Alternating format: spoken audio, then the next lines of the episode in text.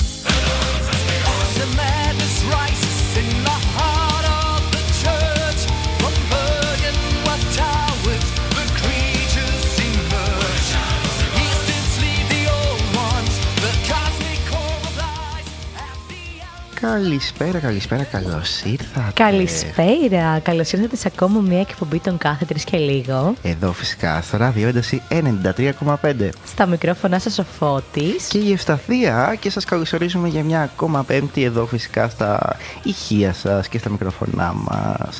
Τι κάνετε, πώς είστε λοιπόν, ε, εμείς είμαστε πάρα πολύ καλά. Ελπίζουμε να είστε όλοι και όλες καλά φυσικά. Να είστε στο πνεύμα των ε, αποκριών, να ετοιμάζετε σιγά σιγά να αντιθείτε πάτε στα πάρτι σας με απόλυτη προσοχή βέβαια πάντα έτσι. Τα, τα γνωρίζουμε αυτά, τα θυμόμαστε νομίζω, δεν τα ξεχνάμε. Παρόλο που στον κόσμο τα προβλήματα συνεχίζουν να υπάρχουν δυστυχώς, εμείς για μία ακόμα Πέμπτη θα προσπαθήσουμε για τις επόμενες δύο ώρες να είμαστε έτσι χαλαροί και να ξεχάσουμε λίγο τα όσα συμβαίνουν, γιατί αλλιώς θα σαλτάρουμε τελείως. Ακριβώς, γιατί είμαστε τόσο, τόσο θέλουμε για να σαλτάρουμε. Το τόσο είναι σαν αυτό που δείχνουν τα δύο νύχια που οριακά δεν ακουμπάνε. είναι ακριβώς αυτό. Ε, μια πάρα πολύ ωραία μέρα για μας ε, σήμερα καθώς έχουμε στην παρέα μας ε, δύο ξεχωριστά άτομα Δύο πολύ ενδιαφέροντες καλεσμένους, τους οποίους τους έχετε γνωρίσει λογικά λίγα χρόνια νωρίτερα από μια τηλεοπτική εκπομπή. ε, Συγκεκριμένα μιλάμε για το Masterchef το οποίο προβλήθηκε από... Ποια χρονολογία, το 2017 ήταν. Νομίζω αν δεν ναι. είμαι λάθος, έτσι. Ήταν η εποχή που είχε κερδίσει ο Λάμπρος Βακιάρος. Ήταν το πρώτο που είχε γίνει στο Star μετά την. ε, Ακριβώς, ε, ανανέωση. μετά δηλαδή τη μεγάλη του εποχή επανήλθε για πρώτη χρονιά και από τότε έκανε και πάλι μεγάλη επιτυχία. Ε, ξεχώρισαν αυτά τα δύο παιδιά που έχουμε σήμερα μαζί μας, ξεχώρισαν για τον ε, χαρακτήρα τους. ε, Για τις ατάκες τους, ακριβώς. για το ταλέντο τους και έφτασαν πολύ κοντά στην κορυφή, μπορώ να πω, από όσο Ναι. θυμάμαι. Και δεν ξεχώρισαν μόνο μέσα στο παιχνίδι, αλλά ξεχώρισαν και για όσα έκαναν ε, μετά. Και αυτό είναι αυτό που θα μάθουμε σήμερα. Θα μάθουμε τα πάντα για εκείνους, ε, για τα όνειρά τους, για το τι είναι η μαγειρική για εκείνους, τι σήμαινε για αυτούς το Masterchef; Και βέβαια πώς συνέχισαν μετά το Masterchef, γιατί το Masterchef, όπως λέμε πάντα, είναι πάντα η αρχή. Ακριβώς. Δηλαδή το θέμα είναι το τι θα κάνει ο καθένας μετά και πώς θα εκμεταλλευτεί αυτή την ευκαιρία που του δόθηκε. Ακριβώς. Να καλωσορίσουμε λοιπόν σιγά σιγά το chat μας. Μην ξεχνάτε ότι μπαίνετε στο www.edaciradio.tuc.gr κάθετο chat. Μας ακούτε από τους 93,5 στα Χανιά και φυσικά από όλα τα διαδικτυακά ραδιόφωνα. Να καλησπερίσουμε λοιπόν πιο προσωπικά τον, δρα, τον Dragon Δράκο, τον Νίκο μας φυσικά, τη Διονυσία, την, ή τον Κατ και τον Τάκη.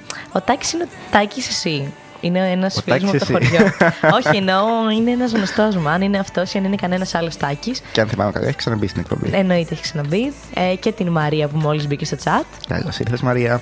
Μην ξεχνάτε λοιπόν ότι στο chat μας γράφετε σήμερα όποια ερώτηση θέλετε να ρωτήσετε τους καλεσμένους μας.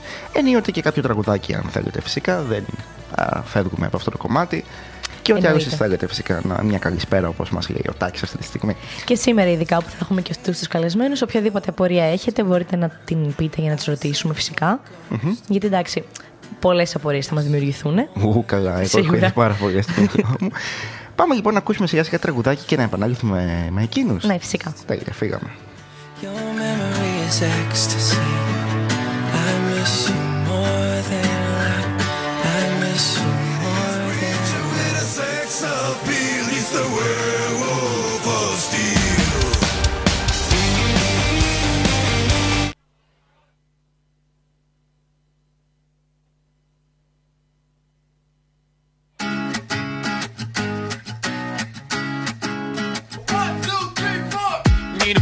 can cuddle with me all night.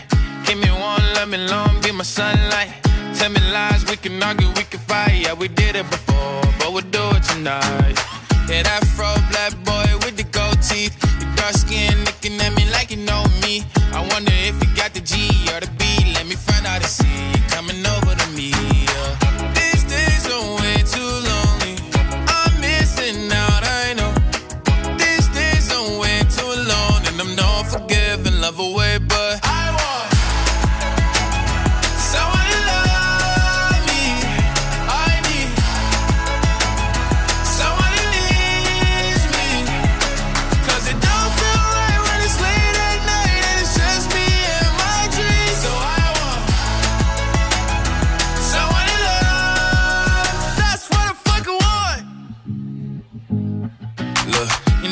hard to define in these times, but I got nothing but love on my mind.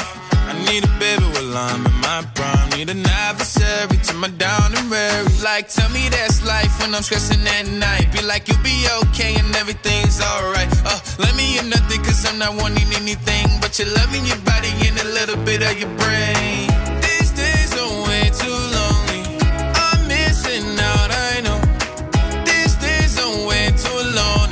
unforgiving, love away, but. I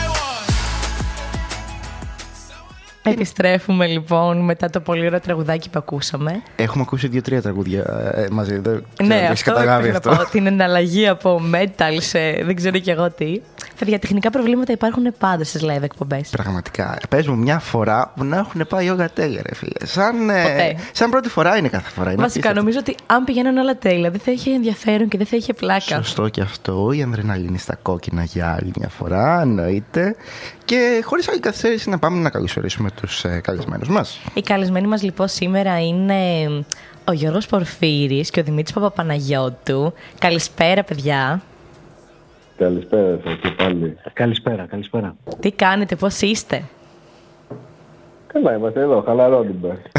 Πού σας βρίσκουμε εσάς τώρα; Ε, σε ποια περιοχή, Ναι, σε ποια πόλη. Σε ποια πόλη, στην Αθήνα, πού μπορεί να είμαστε. Ε, μπορεί να είσαστε στη Θεσσαλονίκη, Βόλο. Αλήθεια. Α, αυτό δεν το ήξερα. Λοιπόν, τα λέμε, παιδιά, αλλά είστε καλά. Από τώρα αρχίσατε να μα δουλεύετε, έτσι. Εμείς είμαστε στα όμορφα Χανιά που σήμερα έχει έναν απίστευτο καιρό και όλη μέρα θέλω απλά να βγω έξω να περπατήσω. Αλλά έχουμε μαθήματα. Εντάξει, και σε εμάς σήμερα είχε καλή μέρα.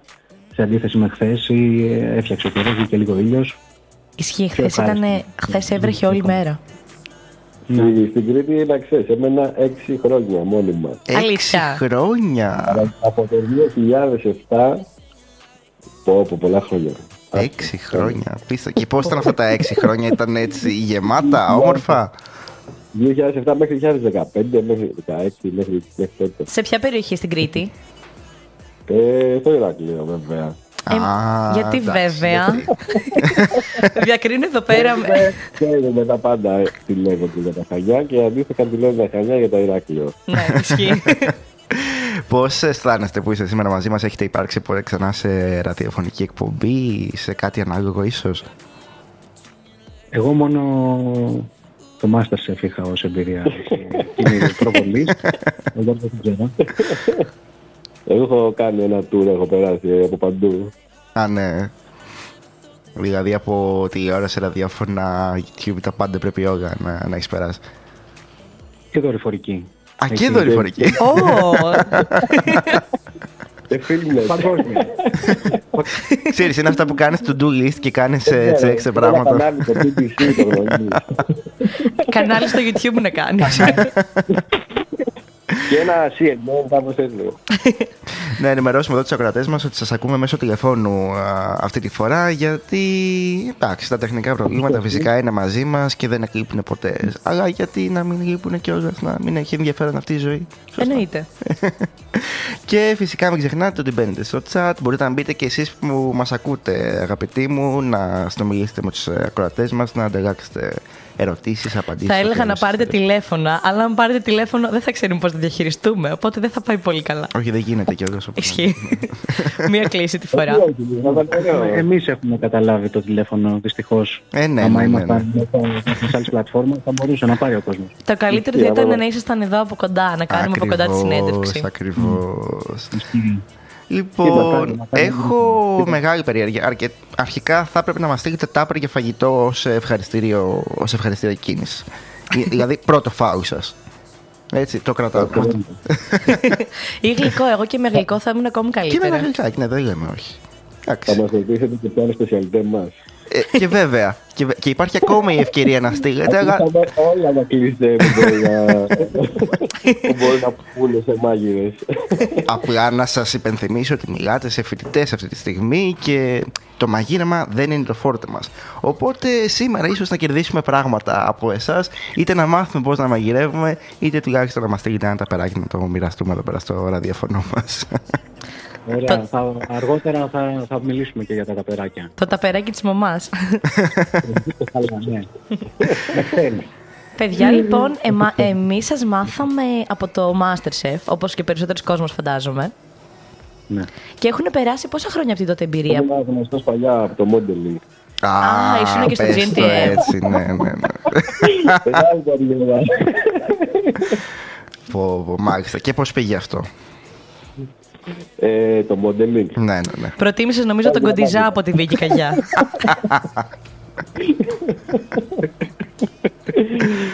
Ε, μάλιστα, εντάξει. Από μικρός. Κοίταξε, εγώ πιστεύω ότι και στο modeling και στο μαγείρεμα το ίδιο καλά θα τα πήγαινες. Αλλά μάλλον εσύ προτίμησες το μαγείρεμα. Και κόλλακα αυτό. Ε, εντάξει, εντάξει.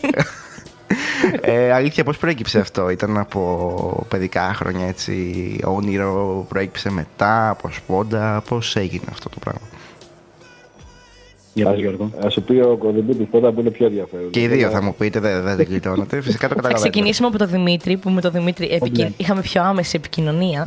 Για πες μας πώς ξεκίνησε λοιπόν το ταξίδι σου στη μαγειρική; Εντάξει, το δικό μου ταξίδι ξεκίνησε κάπως δραματικά. Για, όχι κάπως δραματικά, ξεκινώντας ε, από μικρή ηλικία. Ε, πάντα ήθελα να γίνω μάγειρας, μου άρεσε να μαγειρεύω.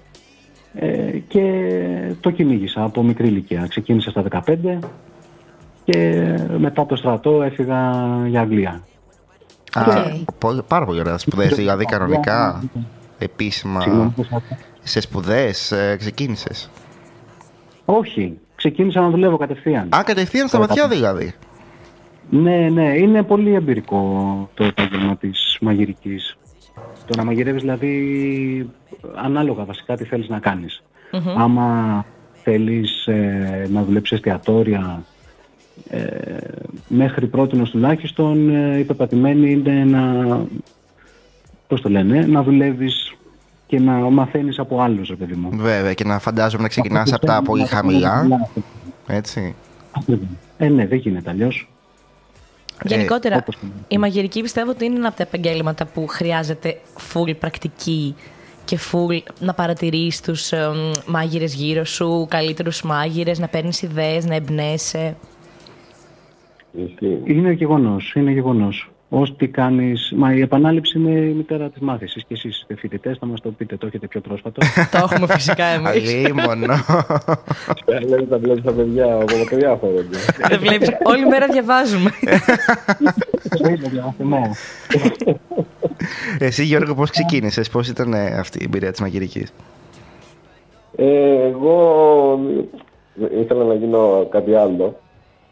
Εγώ είχα κλείσει στο ποδόσφαιρο, ήθελα να γίνω ποδοσφαιριστή. Α, καμία σχέση μιλάμε όμως έτσι. Δεν μπορώ να καταλάβω αν το λέει σοβαρά ή αν κάνει πλάκα. Όχι αλήθεια, ήθελα να γίνω ποδοσφαιριστή και είχα πάρα πολύ ταλέντο. Όσο στο modeling. Και έχω, ε, Έχει δίνει πατήματα. ε. Δίνει πατήματα, Γιώργο. ε, δεν περίμενα τέτοια κρούση. Και δεν έχεις τίποτα ακόμα. άστα. Ε, καλύτερος, καλύτερος ήμουνα στο modeling, ναι. στην μπάλα. Ε, Προφανώς δεν είναι εύκολο και εντελώς τυχαία όταν τελείωσα το σχολείο και δούλεψα σε μια καφετέρια για να δικαιολογήσω το ότι απέτυχα στις Παραλίμπιες. ε, Αυτό είναι τόσο ταύτιση για πάρα πολύ κόσμο. Έλα, Απλά, πας για δουλειά κατευθείαν, αλλά μη σου πριν βγουν τα αποτελέσματα. σε εκείνη ναι, τη δουλειά. γιατί ξέρεις ότι δεν έχεις πάει καλά, οπότε πρέπει να το δικαιολογήσεις Ακριβώς. από πριν. Να πούνε τουλάχιστον δουλεύει το παιδί. Δουλειά είσαι δεν κάθεται. Ναι, ρε, δεν Χαίρομαι είναι που το άκυρο. παραδέχεσαι, γιατί δεν με το τα παιδιά παραδέχονται όλοι. εκεί- Με τα παιδιά εκεί με τους, ε, που δουλεύαμε τα παιδιά στην καφετέρια, είχαμε την ιδέα να ξεκινήσουμε μαγειρική. Ε, φάνηκε καλή ιδέα και κάπως έτσι προέκυψε και η σχολή στην οποία τουλάχιστον εγώ πήγα. Ήταν και ο θείος μου διευθυντής, βοήθησε λίγο γι' αυτό. Καθόλου, καθόλου δεν βοήθησε. Να το το βίσμα, εδώ το Έτσι. έχουμε παιδιά. και ξεκίνησα από εκεί. Καταλαβαίνεις όχι ότι είναι ένας στόχος που μπορείς να τον εκπληρώσεις. Ε, ένας εύκολος στόχος, δηλαδή να δουλέψεις σε, σε μια κουζίνα. Και από εκεί και πέρα το κατά πόσο μπορείς να, να πετύχεις ε, δεν θεωρείται ότι πέτυχες αν μπεις σε μια κουζίνα. Ισχύει. Δηλαδή η επιτυχία δεν έρχεται ποτέ δηλαδή. Και Σε αυτό το επάγγελμα. πού πρέπει να φτάσει για να πεις ότι α, ναι, κάτι έκανα στη ζωή μου, κάτι πέτυχα, ας πούμε, σε ό,τι αφορά τη μαγειρική. Ποια είναι η δικλίδα; Να στείλεις τάπερ στα χανιά. Μμμ. ε, λίγο πριν ε, αποχαιρετήσεις αυτό το Εκεί έχει αναγνώριση. Ναι, ναι, ναι, μάλιστα. Ε, εγώ θέλω να ρωτήσω, επειδή γενικά τυχαίνει και ο αδελφός μου να ήθελε να ασχοληθεί με τη μαγειρική, αλλά πάντα αυτό που σκεφτόμασταν έτσι οικογενειακά είναι οι πιέσεις που υπάρχουν σε μια κουζίνα, ε, οι αυξημένες θερμοκρασίες, το άγχος, ε, ενίοτε οι κακές συμπεριφορές που έχουμε ακούσει. Ε, πώς ε, το αντιμετωπίζετε εσείς ε, όλο αυτό το κομμάτι; Α, πάρα πολύ εύκολα. Ψυχολόγο έχετε. Ψυχολόγο ή ψυχίατρο. Νομίζω το συγκεκριμένο θέλει ψυχίατρο. Αυτή η συζήτηση τώρα είχαμε και με τον Δημήτρη. Αυτό συζητάγαμε τώρα. Για κάτι σεφ που το Ελλαθέγγαν. Νομίζω δεν αντέχουν όλοι έτσι το, το έχουμε αυτό ως δεδομένο. Καλά, ναι. ρε, Είναι πολύ δύσκολη η δουλειά μέσα στην κουζίνα. Ε, γιατί είναι συνήθως ε, έρχεται με πάρα πολλές ώρες εργασίας, είναι, υπάρχει πολύ μεγάλη πίεση, ε, πολύ απαιτητικό, ανάλογα και σε ποιο επίπεδο το κάνεις. Οπότε ε, έχει πολλά, πολλά σημεία τα οποία μπορούν να δυσκολέψουν. Ε. Απλά είναι τα επαγγέλματα που έχεις και τους ανώτερους, οπότε πιέζεσαι συνεχώς για να καταφέρεις κάτι καλύτερο. Και υπάρχει και πολύ ανταγωνισμός, πιστεύω εγώ, στις κουζίνες. Πολύ εγωισμός επίσης. Και εγωισμός, ναι. Σαν μια γυναικεία φιλία. αυτό είναι άλλο κομμάτι. Εντελώ άλλο κομμάτι. Αυτό το συζητάμε μετά, αν θέλεις. ναι, να πιούμε λίγο ποτάκι κιόλα. να πούμε καλησπέρα και στο Ραφαήλ που μπήκε στο chat. Καλησπέρα, Ραφαήλ, λοιπόν. Ε, και να υποθέσω ότι υπάρχουν και παραθέσεις και μέσα στην ίδια κουζίνα, έτσι, όχι μόνο σε διαφορετικά εστιατόρια, αλλά και μέσα στο ίδιο εστιατόριο. Είναι ανάλογα το ποιοι χαρακτήρες υπάρχουν μέσα σε αυτή την κουζίνα. Αλλά ναι, συμβαίνουν, τα πάντα συμβαίνουν. Είναι μια μικρογραφία της κοινωνίας. Βέβαια, βέβαια. Μάλιστα. Ε, γενικά ε, υποθέτω ότι διακοπές Χριστούγεννα, Πάσχα, Καλοκαίρια δεν υπάρχουν στο προσκήνιο. Όταν Ψήνεστε σε ασχολείσαι εκείνη την με περίοδο. αυτό. Έτσι. Σίγουρα δεν υπάρχει πολύ Ε, χρόνος για ε. συγγενείς και φίλους. Καλοκαίρι όταν δουλεύει ειδικά σεζόν. Ε, Σκλαβιά. αλλά υπάρχει μια λύση. Πρέπει να πας να κάνεις ε, σεζόν κάπου που ε, είναι και τουριστικό θέλει. Δηλαδή μπορεί να πας στην Μύκονο για δουλειά. Έχετε Να δουλέψει πας και σεζόν και οι δύο; Ε, ναι. Εγώ έχω 12 σεζόν. Έχω Οκ. βγάλει. Εγώ μόνο μία. Α, Είπα ότι θα προσπαθήσω στον εαυτό μου. Εγώ ήταν με τη 12η.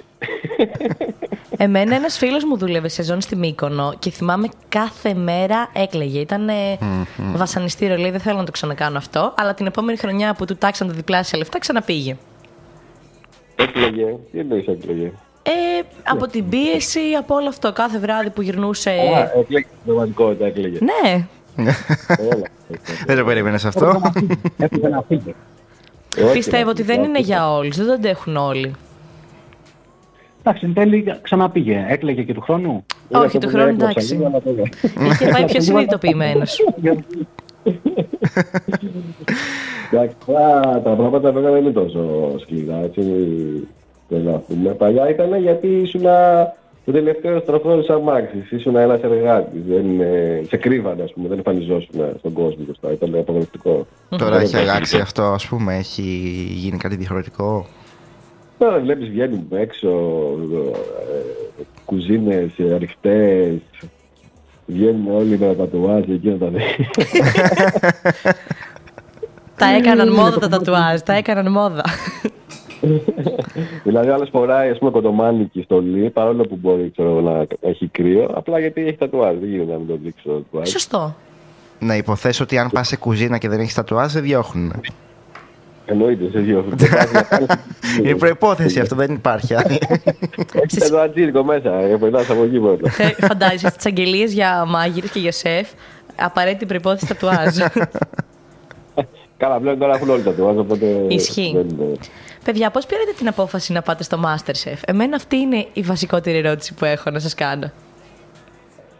Ε, ήταν πολύ διαφορετική ε, τα χρόνια τότε. Έχουν περάσει και πόσα, πέντε χρόνια έχουν περάσει. Εσείς ήσασταν στο πρώτο Masterchef που έγινε μετά από το, Μετά το από παλιό 5-6 που ήταν. χρόνια, ναι. Το 2007. Το πρώτο έγινε το 2010. Ναι. Δηλαδή, μετά από 7 χρόνια πάλι θεωρείται καινούριο. Το πρώτο Άλλο ήταν θέμα, που ήταν ο Πετρετζίκης. Και μετά είχε γίνει το δεύτερο που δεν είχε βγει ποτέ νικητής. Ακριβώς. Άρα, όχι. Λόγω Το θυμάμαι γιατί το, προβλημάτων. το έβλεπα πάρα πολύ φανατικά. Και μετά είχε βγει το δικό σας. Γενικά είναι Όχι, έτσι όχι. μια μεγάλη απόφαση που πήρατε τότε γιατί είχαν περάσει πάρα πολλά χρόνια σε σχέση με το τελευταίο Masterchef. Το οποίο είχε αποτύχει κιόλας στο δεύτερο επειδή δεν υπήρχε ποτέ τελικός. Οπότε εσείς δεν Ε, γνωρίζατε να καθόλου παίξω, τη, δεν ήταν τελικός. δεν γνωρίζατε καθόλου τη, τη δημοφιλία που μπορεί να έχει αυτό το πρόγραμμα. Δεν γνωρίζατε τους κριτές, α, δεν γνωρίζατε αν θα είναι φιλική ή όχι. Ήταν εντελώς άδυτα νερά αυτά που, Ε, για μας που και πηγαίνουν. για τους ε, συγκεκριμένους ανθρώπους που φτιάχνανε την εκπομπή. Πέρα από το τεχνικό κομμάτι που ήταν η ίδια, η ίδια τεχνική που είχαν κάνει και τα πρώτα Masterchef, Ναι. ε, όλα τα, οι αρχισυντάκτες, οι κριτές, όλοι ήταν για αυτούς ε, κάτι πρωτόγνωρο. Ο Σκαρμούτσος δεν ήταν και στο παλιό; Ε, ο Σκαρμούτσος, ε, στην ουσία θα ήταν και ο αρχηγός, Μμμ. ο- αυτός που θα ηγου- ηγείται του προγράμματος. Ναι, ναι, ναι. Και ήταν και η πρώτη φορά που είχε εμφανιστεί ο Κοντιζάς και ο Ιωαννίδης, που πλέον το Masterchef έχει καθιερωθεί να είναι με αυτούς. Αλλά μέχρι τότε ήταν πολύ καινούργια ονόματα. Εννοώ Ναι, φυσικά. τηλεοπτικά, όχι σαν σεφ. Ναι, ήταν ήταν όλο, όλο φρέσκο για όλους. Μμμ. Και σε εισαγωγικά δηλώσαμε συμμετοχή με ένα όσο κλεισέ και αν ακουστεί, ο Σπυροκύρης μου που με την μπάρα μου, ε, με δήλωσε γιατί τότε δούλευα σε μπαρ και ξέρεις, ε, κάναμε πλάκα και αυτά, είχαμε φασούλα και ξέρω ότι είμαι και μάγειρας και μου λέει θα πας, μου λέει και τελείωσε. Είσαι γιατί λέγει εκεί πέρα. Είναι πάρα Λοιπόν, πολύ συχνό φαινόμενο να ακούς ε, ότι α, κάποιος άλλος με δήλωσε. Ναι, ναι, και καλά ναι, δικαιολογίε ναι. για να κρύψεις το ψώνιο σου. Ισχύει και μεταξύ είναι όλοι φίλοι. Ποιος τη δήλωσε αυτή, ξέρω εγώ. Αναρωτιούνται όλοι. Θα ήθελα να έχουμε Αλλά τους δεν φίλους από άκουγα. μια πλευρά να μας το πούνε αυτό. Είναι true story εμένα πάντως. Εσύ Δημήτρη, Εγώ δήλωσα μόνος μου. ένας ειλικρινή άνθρωπος. Ορίστε, ναι, ναι. ναι. Μόλις είχα γυρίσει από Αγγλία όταν... ε, όχι βασικά, πόσο είχα. Νομίζω... Ναι, μόλις είχα γυρίσει από Αγγλία, είχα δουλέψει ελάχιστα. Ε, ήθελα, έψαχνα μάλλον να βρω έναν τρόπο να μπω κάπως άμεσα στα δρόμενα τα ελληνικά, γιατί ήμουν αρκετά χρόνια στην Αγγλία. Και ήταν κιόλας δίλημα, δεν ήταν σίγουρο ότι θα πάω. Προσπαθούσα να κάνω τότε, να βγάλω ναυτικό φυλάδιο, ε, για να μπω ίσως σε κάποιο γιότ κάπως, κάπου, να κάνω κάτι στη θάλασσα τέλος πάντων και μαγειρική ταυτόχρονα. Ενδιαφέρον. Αλλά τελικά, ναι, και ήταν ε, 17 Μαρτίου, η μέρα που ήταν να πάω να παραλάβω το ναυτικό φυλάδιο ή και η εναλλακτική ήταν 17 Μαρτίου, έπρεπε να παρουσιαστούμε στο ξενοδοχείο κάπου στον Καβαλάρι που ήμασταν πάνω στο Βεντέλη για το Masterchef. Οπότε επειδή δεν υπήρχε σίγουρη δουλειά με, πώς το λένε, με Για το- τα με- καράβια, ναι. Μπράβο, για τα καράβια, αποφάσισα να πάω στο Masterchef και... Που εκεί έγινε ήταν το ίδιο. σιγουράκι ότι θα σε πάρουν. θα θα βγαίνεις και πρώτος, Γιατί μη σου είχαν πω. πάρει ήδη. Ναι, αυτό, είχαν πάρει ήδη. Οπότε Ισχύει. επέλεξα αυτό που είχα στα Και χέρια μου. ο Δημήτρης, τυχαία, ήταν το, ο δεύτερος άνθρωπος ε, που γνώρισα τότε που πήγα και Ο εγώ. πρώτος ποιος ήταν. Ο πρώτος ήταν ένας, ο συγκάτοικός μου που με βάλα να μείνω με έναν άγκυρο και στο, στα δωμάτια. Α, δεν Και ήταν αυτός κανένας από μόλις τους είχε- γνωστούς; Όχι, όχι, όχι, δεν γνωριζόμαστε. Και αυτός μόλις είχε γνωρίσει τον Δημήτρη και επειδή ήμασταν μαζί στο δωμάτιο, Α, γι' ξεκίνησε αυτό. να κάνει και παρέα. Σε Τέλειο. μεσάζοντας, μάλιστα, πάρα πολύ. Εν τω ωραία. μεταξύ, ξαναθυμήθηκα τώρα τα Αυτό άτομα. δεν πέρασε το μεταξύ. Ο Ο Μάρτιος, Μάρκος ναι. που ήμασταν και Και ο μαζί. κύριος δεν πέρασε και πέρασε εγώ με τον Δημήτρη. Ακραίο. Σα... Ξαναθυμήθηκα, Καλά που ξαναθυμήθηκα τώρα τα άτομα του Masterchef και θυμήθηκα ποιους υποστήριζα τότε. Πω, πω, Για πω. πες. Παιδιά, εγώ υποστήριζα full το χάρι. Ναι. Το θυμάστε. Έπεσε Όχι. η γη, ε, αυτό με άγχωσε λίγο, δηλαδή. Ε, καλά, εννοείται τον Πορφύρη. Ε, ακόμα λίγη. Εν τω μεταξύ, Γιώργο, η κολλητή μου από τη Θεσσαλονίκη όλη την ώρα ερχόταν κάθε μέρα με τις ατάκες σου και μου έλεγε πέθανε στα γέλια. Έρωτα με τον Πορφύρη και Πορφύρης και Πορφύρης. Εγώ έλεγα εντάξει, έλα πια. Μας έχει ζαλίσει με τον Πορφύρη. Στον Δημήτρη μου άρεσε αυτή η ηρεμία που είχε, ότι ήταν ήρεμος και πάντα κάτι έβγαινε σωστό. Δηλαδή δεν ήταν πολύ υψηλών, λέγεται υψηλών τόνων. Ναι, βεβαίως, ναι. Αυτό, αλλά ήταν ήρεμη δύναμη. αυτό. Τι; Μέχρι να του γυρίσει το κεφάλι. Ισχύει. και μετά, παιδιά, φούλα αγγελική. Αγγελικούλα, τη λάτρευα την αγγελική. δεν, το, δεν πάμε καλά εδώ Ούτε πέρα. τώρα καλή αντίδραση είχαμε. Γιατί ρε παιδιά, γιατί, τι, τι σας κάνανε τα Με παιδιά; την έννοια ότι φαίνεστε κομπλέ παιδιά γι' αυτό. Αλλά Παιδιά, εντάξει, εμείς έχουμε το τι βλέπαμε στον αέρα. Δηλαδή δεν ήταν. Ακριβώς. Ούτε ξέρουμε χαρακτήρες, τώρα έχουν περάσει και πόσα χρόνια. όχι για το ποιον το χαρακτήρα τους, αν είναι καλή ή δεν είναι κακή. Α, Εγώ- μαγειρικά. Με, όχι, καλά ναι. Και ε, πώς παίρνεις την απόφαση, ρε παιδί μου; Πώς σου ε, γεννιέται αυτό το ερέθισμα για να ε, υποστηρίξεις. Είναι το τι Ε, θα, τι θα γεννήσεις τον καθένα, δηλαδή το πώς θα ταυτιστεί ο άλλος. Είναι πολύ περίεργο. Δεν είναι ότι όλοι θα ταυτιστούν με ένα συγκεκριμένο. Ο καθένας θα ταυτιστεί με κάποιον διαφορετικό για δικούς του λόγους. Ε, προφανώς. Α, ναι, εντάξει, συμφωνώ. Γιατί το, τότε το, δε- δεν παίζονταν τόσο πολύ ε, οι προσωπικότητες μας, παιδί μου. Ήταν πιο πολύ καθαρά μαγειρικό και λίγες στιγμές από το σπίτι, ξέρω εγώ, κατάλαβες γι' αυτό. Ναι, ναι, Τι εσένα η παίζει. προσωπικότητά σου δεν φάνηκε καθόλου που οι ατάκες έχουν γίνει viral παντού. δηλαδή, εντάξει τώρα. Ένα καπελάκι θυμόμαστε όλοι γυρισμένο και ατάκες. Μάλιστα.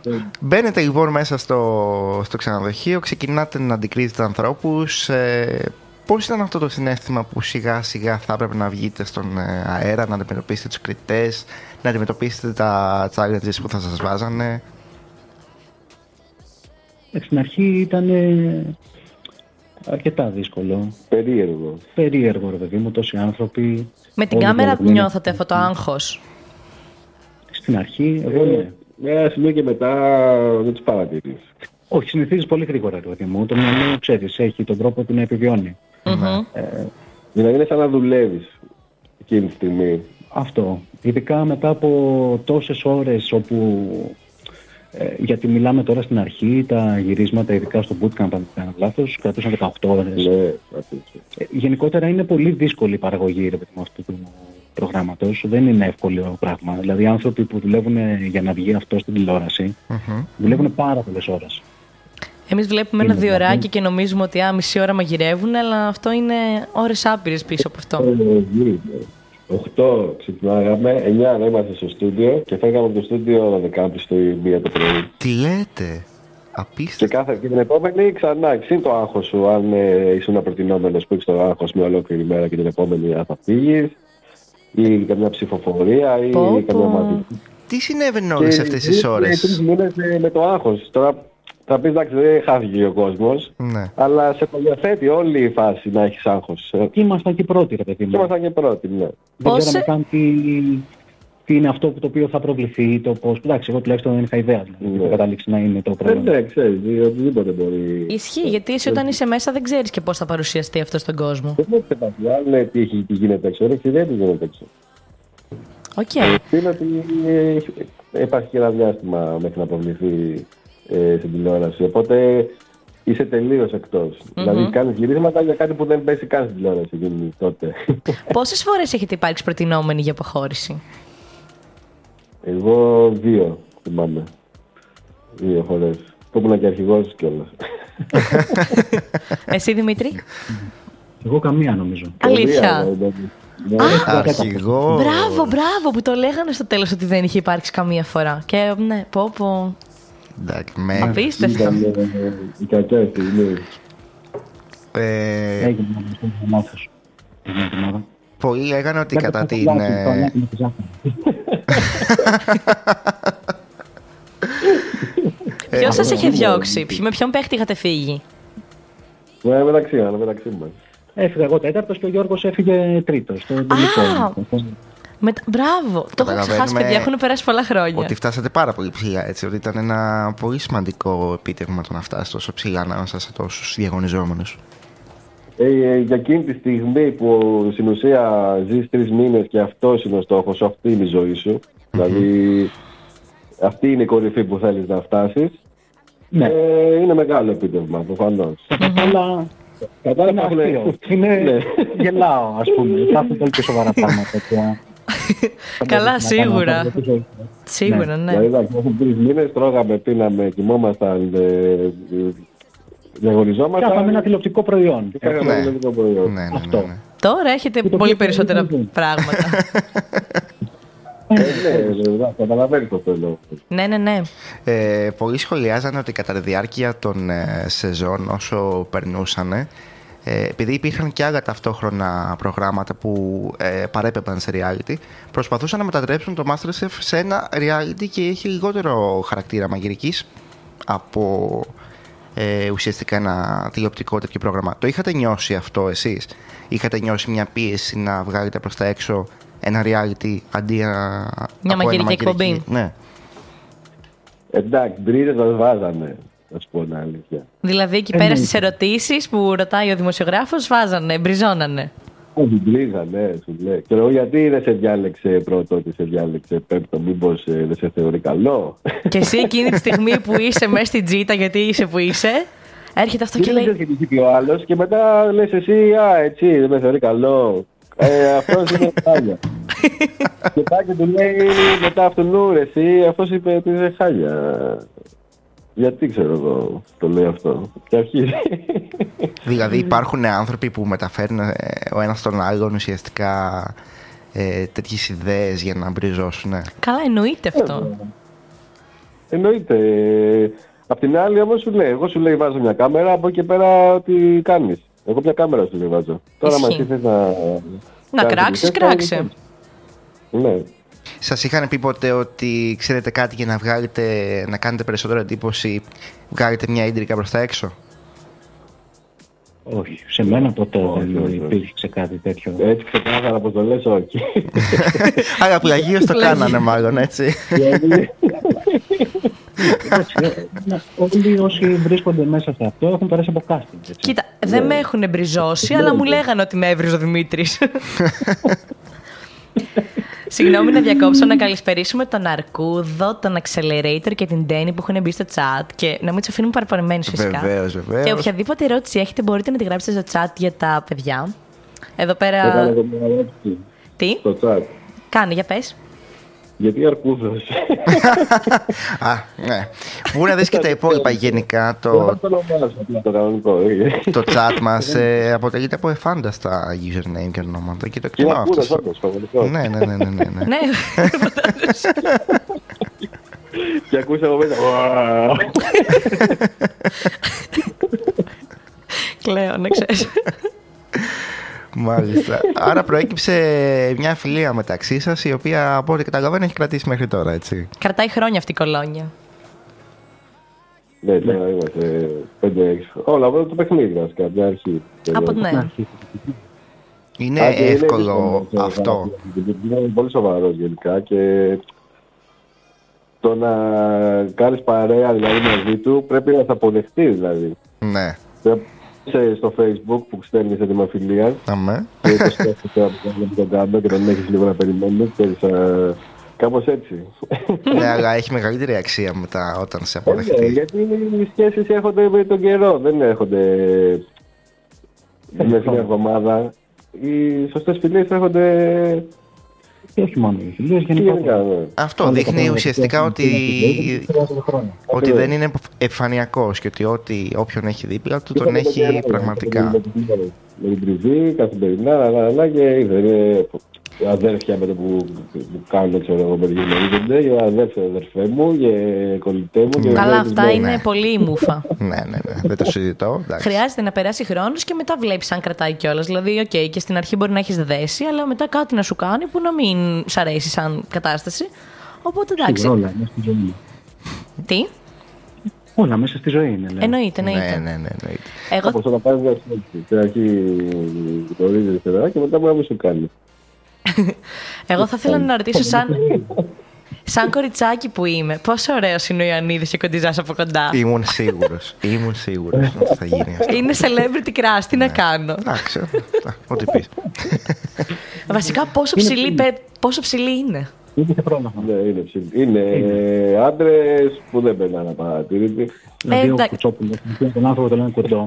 δεν είναι κοντό. Ένας φυσιολογικό, ε, φυσιολογικό ύψος έχει. Ένα 70 κάτι. Ναι, ναι, ναι, Μια ναι. χαρά ύψος Πώς είναι, δεν θα το μπορούσα. λέω εγώ. Ναι, ναι, ναι. Ακριβώς. Ό,τι Είναι μας κοντό. συμφέρει. Τότε αντιλαμβάνει ποιο είναι το ύψος.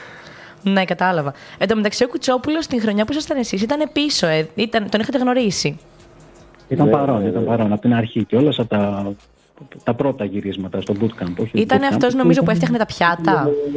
Πριν πάρουμε τις F&B, F&B. Ναι. Επί της ουσίας είχε αναλάβει το μαγειρικό κομμάτι, από όσο γνωρίζω. Παραγγελίες, τα προϊόντα να υπάρχουν και αυτά. Όλα αυτά Α. τα φαγητά που υπήρχαν εκεί πέρα ήταν ε, και όχι μόνο και κάποιες συνταγές φαντάζομαι στους διαγωνισμούς, στα, πώς το λένε, στις, ε, Αποχωρήσεις. στις αποχωρήσεις. Α, στην οκ, ναι, Εθνική. ναι. Παιδιά, Ήταν όταν, ε, κυνηγίδα. Μμμ. όταν για πρώτη φορά στις οντισιόν κάνετε το φαγητό σας και ήρθαν να το δοκιμάσουν οι κριτές, εκείνη τη στιγμή πώς νιώσατε που πρώτη φορά έτρωγαν φαγητό σας, ας πούμε, οι κριτές; Ε, αυτό το τελευταίο που δεν νοιάζει. Το τι θα σκεφτούν μετά είναι μάλλον το, η σκέψη, έτσι. Γιατί ε, αλλού γίνεται το γύρισμα που μαγειρεύεις το φαγητό σου και σε άλλο μέρος γίνεται το σημείο που δοκιμάζουν. Και δεν Οπότε κρυώνει είτε μέχρι να πάει το μετά- φαγητό; Καλά, θα πάνε σε μέρα τρεις ώρες μέχρι να το δοκιμάσουν. Α, καλά. Και το τρώνε κρύο, ε. Ναι, κατά κρύο. Πω, Ε, έχει, τι- έχει κολλήσει το πιάτο το που είναι, ξέρω εγώ, γυρίζει το πιάτο ανάποδα δεν πέφτει. έχει μείνει- έχει μείνει- γίνει στόκος. Και μετά σου λένε δεν, δεν πέτυχες τη σωστή υφή. Ναι, συγγνώμη κιόλας. Αν έχουν περάσει τρεις ώρες, δεν φταίω εγώ. Και είσαι με 300 άτομα τώρα εκεί μέσα, γίνεται χαβρά, ακούς φωνές, να, να, να, να, να. Και ξαφνικά όταν είναι να μπεις, αφού έχεις περιμένει τρεις ώρες, μπαίνεις σε ένα δωμάτιο και δεν ακούγεται τίποτα. Γιατί είναι ανοιχτέ οι κάμερες, γίνεται γύρισμα κανονικό. Οπότε οποιοδήποτε ο οίκος προφανώς όπως γνωρίζετε Ναι. θα καταγραφεί και είναι λάθος. Και είναι λάθος. Οπότε αποκρατεί απόλυτη ησυχία και μπαίνεις μέσα από το καροτσάκι που κάνει το θόρυβο, αυτό στο του γκαράκι. Το... Ναι, ναι, ναι. Με κέρδισε από τώρα το μεταξύ. Τύπη τώρα απέναντι που είναι στα 5 μέτρα, ησυχία, φωτισμός χαμηλός και κάθεσαι και σε κοιτάνε και δεν σου λένε κάτι. Και περιμένεις σε δύο λεπτά και κοιτάζόσαστε. Ευχάριστο. το καταλαβαίνετε. Καθόλου cringe. Δεν θα πεις περίμενε ή κάτσε εκεί. Δεν σε απλά κάθε, κάθεστε και κάθεστε και είναι awkward γιατί λες τι, τι, ξέρω εγώ, τι, θα θα πούμε κάτι και, και Πω, συγκεκριμένα πω. όπως καθόμαστε και με κοιτάζανε, τους κοιτούσαμε, κοιτούσαμε, τους κοιτούσαμε, κοιτούσανε και κάποια στιγμή γυρίζω και κοιτάζω τους κάμερα και λέω μιλάω με, με από κάτι. Μου λέει κάποιος, πάει κάποιο σενάριο. Μετά με πήγανε, μην πω πώς με πήγανε. Όχι, όχι. Ναι, Ναι, ναι. Να φανταστώ το συνέστημα εκείνη τη στιγμή βαράει κόκκινο, έτσι. Δεν δεν παίρνεις αναπνοή εκείνη τη στιγμή. Και έκανα και λίγο πλάκα στην αρχή και με πήγανε μετά καρότσι. Είναι μην τους δώσεις αέρα. Ναι, ξεκινήσαμε, με στριμώξανε μετά και μου λέγανε ό,τι θες, τα πάντα μου πάνε. Πω, πω, Το απίστευτο. κοιμάσαι στο κάτω, μου άρεσε δοκίμασε καθόλου. Με κοίταζες στραβά, σε είδες και το έχω σκοτώσει τη μάνα, ξέρω. Και μου είπε, εντάξει, άμα κάνεις το φαγητό, δεν ξανάρθεις. Δεν πειράζει. Πες μπράβο, δεν τι κοιτάς, μου λες και σου έχω σκοτώσει τη μάνα, ξέρω. Έλα, ναι. Ε, Χαλάρωσε, εντάξει. Τι μου κάνει. Με τους κριτές κρατάτε επαφές ακόμα; Ο Δημήτρης ήταν με τον ε, Ιωαννίδη. Εγώ συνεργαζόμουν με τον Λεωνίδη για σχεδόν τρία χρόνια, νομίζω. Οκ. Και η συνεργασία μας τελείωσε τον ε, Ιούλιο που πέρασε γιατί ξεκινάω να κάνω μαζί με κάποιους συνεργάτες ένα καινούριο εγχείρημα τέλος πάντων. Το οποίο ήταν Οπότε, και η αφορμή ναι. της σημερινής μας συζήτησης στο νέο εγχείρημα που θέλετε να ξεκινήσετε. Ναι, δε, θα κάνουμε κάτι ε, λίγο πρωτοποριακό όσον αφορά, πα- πάντα για φαγητό μιλάμε. Ε, μαζί με κάποιους συνεργάτες και πολύ καλούς φίλους, ε, εδώ και ένα χρόνο σχεδόν ε, προσπαθούμε να φτιάξουμε ένα χώρο στον οποίο ε, θα υπάρχουν πολλές κουζίνες και ο, κάποιος μάγειρας, ε, είτε καλός, ε, πώς το λένε, ερασιτέχνης, άπαξ και θέλει να κάνει εντός αγωγικών την μικροεπιχείρησή του, ε, θα μπορεί να την κάνει νοικιάζοντας ε, χώρο μέσα, στο, μέσα στη δικιά μας μεγάλη κουζίνα, όπου θα έχει μικ- μικρότερα σέξιν, ας πούμε, ε, και το σκοπ, ο σκοπός είναι όχι απλά να μαγειρεύει το φαγητό, να μπορεί να πουλάει το φαγητό που θα φτιάχνει αυτός ο μάγειρας ε, μέσω της πλατφόρμας όπου παράλληλα δημιουργούμε, φτιάχνεται δηλαδή ακόμα. Άρα τα θα τελειώματα. είναι online, θα μπορεί να πάρει το φαγητό ή θα είναι και κάπως εστιατόριο για να μπορεί να έρθει να φάει ταυτόχρονα; Όχι, δεν θα έχουμε καθόλου καρέκλες και τραπέζια. Οκ. Γιατί θέλαμε όλον το χώρο τον οποίο έχουμε να τον αξιοποιήσουμε για να μπορέσουμε να φιλοξενήσουμε όσους περισσότερους ε, ανθρώπους ε, μπορούμε. Πάρα Άρα πολύ ουσιαστικά- όμορφο Οπότε, αυτό. Πάρα ναι, πολύ ωραίο. οπότε θέλουμε, πώς το λένε, θα είμαστε δηλαδή μόνο delivery και take away. OK, άρα ουσιαστικά για να καταλάβω θα είναι ένας τεράστιος χώρος με πάρα πολλές κουζίνες. Στην οποία ο καθένας. 8 κουζίνες, ωραία. Στον οποίο χώρο ο καθένας μπορεί κάπως να επικοινωνήσει μαζί σας για να έρθει να μαγειρέψει. Ακριβώς. Ποια να θα είναι τα κλείσει κριτήρια όμως για να έρθει κάποιος να μαγειρέψει; Ε, το σημαντικότερο που δεν έχω πει είναι ότι επί της ουσίας θα φτιάξουμε μια πλατφόρμα όπως είναι ε, το eFoodie, η Volt, ξέρω εγώ, κάποια από αυτές τέλος πάντων. Ένα delivery. Ένα delivery app τέλος πάντων, το οποίο αντί για εστιατόρια θα έχει μέσα τους ίδιους τους μάγειρες. Οπότε οι μάγειρες θα, επικοινω- θα έχουν την επικοινωνία δηλαδή με το κοινό μέσω της πλατφόρμας. Ε, οπότε ναι, θα κλείνουν σε εμάς κάποιο σλότ και θα μαγειρεύουν, θα αφήνουν το φαγητό σε εμάς. Δηλαδή το ζητούμενο είναι από το μάγειρα απλά να έρθει, να μαγειρέψει, να αφήσει το φαγητό, κάποιο μαγειρευτό προφανώς, το οποίο δεν θέλει φανφάρες και καταλαβαίνει τι εννοώ. Ναι, ναι, ναι. Ε, ναι. Εμείς θα το αναθερμαίνουμε και θα το σερβίρουμε κιόλας. Δηλαδή, όχι σερβίρουμε, θα κάνουμε το delivery. Επί της ουσίας παίρνουμε όλα τα δύσκολα κομμάτια από κάποιον ο οποίος, από το, ο οποίος θέλει να ανοίξει επιχείρηση. Μμμ. Αυτό το εγχείρημα και πώς μία- το σκεφτήκατε; Ε, η- ο mastermind είναι ο Ιουστίνος. Είναι ε, ένας πολύ καλός φίλος. Έχει γίνει τώρα πλέον πολύ καλός φίλος. Τον γνώρισα πριν ένα χρόνο, ξεκινώντας δηλαδή στο στήσιμο της επιχείρησης. Ε, και πώς το λένε. Ε, sorry, τι έλεγα; Ότι ξε- πώς ξεκίνησε Πώς το το σκέφτομαι, εγχείρημα; Γενικότερα αυτό το concept ε, υπάρχει στο εξωτερικό εν μέρη. Είναι το concept του Ghost Kitchen, όπου υπάρχει μια μεγάλη κουζίνα, όπου μπορεί κάποιος να νοικιάσει το χώρο, να μπει μέσα και να μαγειρέψει και να κάνει κάτι αντίστοιχο. Αυτό που εμείς έχουμε αλλάξει είναι ότι ε, ο- στο εξωτερικό ο μάγειρας ο οποίος θέλει να το κάνει αυτό χρειάζεται να βγάλει μόνος του όλες τις άδειες υγειονομικού, Ναι. ο- να τρέξει για όλη τη χαρτούρα. Το οποίο είναι και να πάρα πολύ δύσκολο, οργανώσει το έτσι. delivery. Όλο αυτό. Είναι οριακά κατόρθωτο, ειδικά στην Ελλάδα. Αυτό, ειδικά στην Ελλάδα, η γραφειοκρατία είναι τεράστια. Μόνο η κρατα- γραφειοκρατία ή μάστορες όπου ο καθένας έχει το χρόνο του γιατί δεν μπορεί να δουλέψει μαζί με κάποιον άλλον, παραδείγματος χάρη. Που είναι πολύ λογικό άμα κάποιος κάνει, ξέρω εγώ, σκόνες και ο άλλος κάνει μια λεπτή δουλειά, δεν μπορούν να συνεπάρξουν στο χώρο. Ε, γενικότερα υπάρχουν πολλές καθυστερήσεις που ούτε καν μπορείς να περάσεις να φανταστείς τέλος πάντων. Και τα χρήματα φυσικά έτσι παίζουν ένα μεγάλο ρόλο. Θέλεις Ας μην πολλά ξεχνάμε και χρήματα. αυτό, δηλαδή, ακριβώς. Με ένα- Και αυτό που θέλαμε να αλλάξουμε λοιπόν σε όλο αυτό είναι όλα τα δύσκολα κομμάτια. Και τις άδειες που έχουμε αναλάβει να βγάλουμε εμείς, προφανώς να είμαστε όσο νομότυποι 100%. Ε, πώς το λένε, όλο το infrastructure, να υπάρχει δηλαδή ο χώρος, ο εξοπλισμός, επαγγελματικός. Όλο, όλο, όλο, όλο το τρέξιμο το κάνουμε εμείς για τους αλλους Αυτό δηλαδή μας δίνει κουράγιο τον τελευταίο χρόνο, όπου το ένα εμπόδιο μετά το άλλο εμφανίζεται μπροστά μας. Καλά, εντάξει, ε, έκατσε και όλη η φάση με τον COVID, φαντάζομαι. Που... Δεν είναι και κάτι εύκολο αυτό που πάτε να κάνετε έτσι. Πόσα άτομα Όχι, είστε σε αυτό το είναι- εγχείρημα; Ε, το εγχείρημα το έχουμε οργανώσει τέσσερις άνθρωποι. Επί της ουσίας ο βασικός πυρήνας είμαστε τέσσερις. Εσύ, ο Πορφύρης, ο Ιουστίν... Όχι πώς ο θα- Πορφύρης. Δεν είμαστε μαζί με τον Πορφύρη. Ο Πορφύρης θα Α. συμμετέχει στο concept ως ε, μάγειρας. Α, μόνος μάγειρα. Γι' αυτό θα παραγγείλετε πρώτοι εσείς. Delivery στην Κρήτη θα κάνετε. Πολύ καλή ερώτηση αυτή. Θα σας πάμε και 50% αύξηση. Ε, όχι. α, α, α, κάτσε λίγο να, να ξέρουμε τι να κάνουμε. Κοίτα, θα πάρετε τα περάκια και θα έρθετε να κάνουμε διακοπές το καλοκαίρι Αχα. και θα Τέλεια. είναι πολύ καλό Στα deal.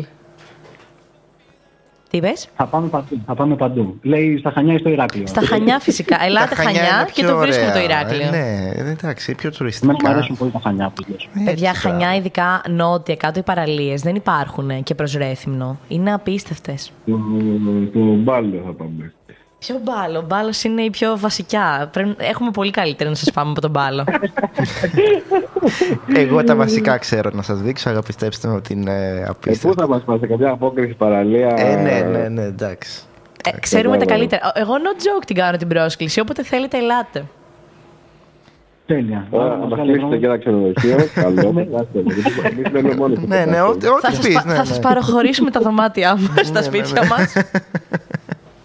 Μας. Εγώ μόνο κάμπινγκ. Άμα θέλετε να έρθετε Α! Κρήτη, μόνο κάμπινγκ. Κάμπινγκ. Αυτό Αυτό είναι το μάλιστα, ακούω το πάρα ακούω, πολύ. ναι, Και ξέρουμε ναι. και το καλύτερο μέρος για κάμπινγκ. Αμέ. Τέλεια. Αμέ.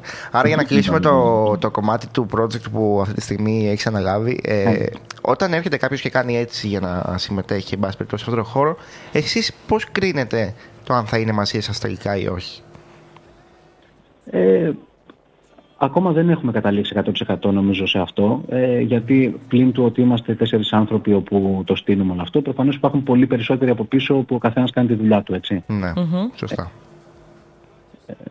Εγώ θα Νομίζω ήθελα ένα ότι shout-out το στα πρώτο άτομα φάση- που το στείνετε. Ποιοι είναι, πες μας και... λέτε; Ένα shout-out σε αυτούς Ε, που το προφανώς στείνετε. δεν είναι. Θα είναι ο Γιώργος, ένας συνάδελφος μάγειρας ε, Γιώργος Παπαθανασίου, που είμαστε από παλιά γνωστοί και φίλοι, γνωριστήκαμε στην Αγγλία Μμμ. ε, και είναι εξίσου πολύ καλός, πολύ πολύ καλός μάγειρας και φίλος.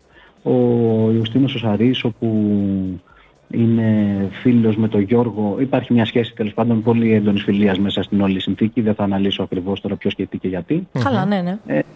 δεν έχει νόημα. Και είναι και ο Θάνος, ε, όπου δεν θυμάμαι το επίθετό του.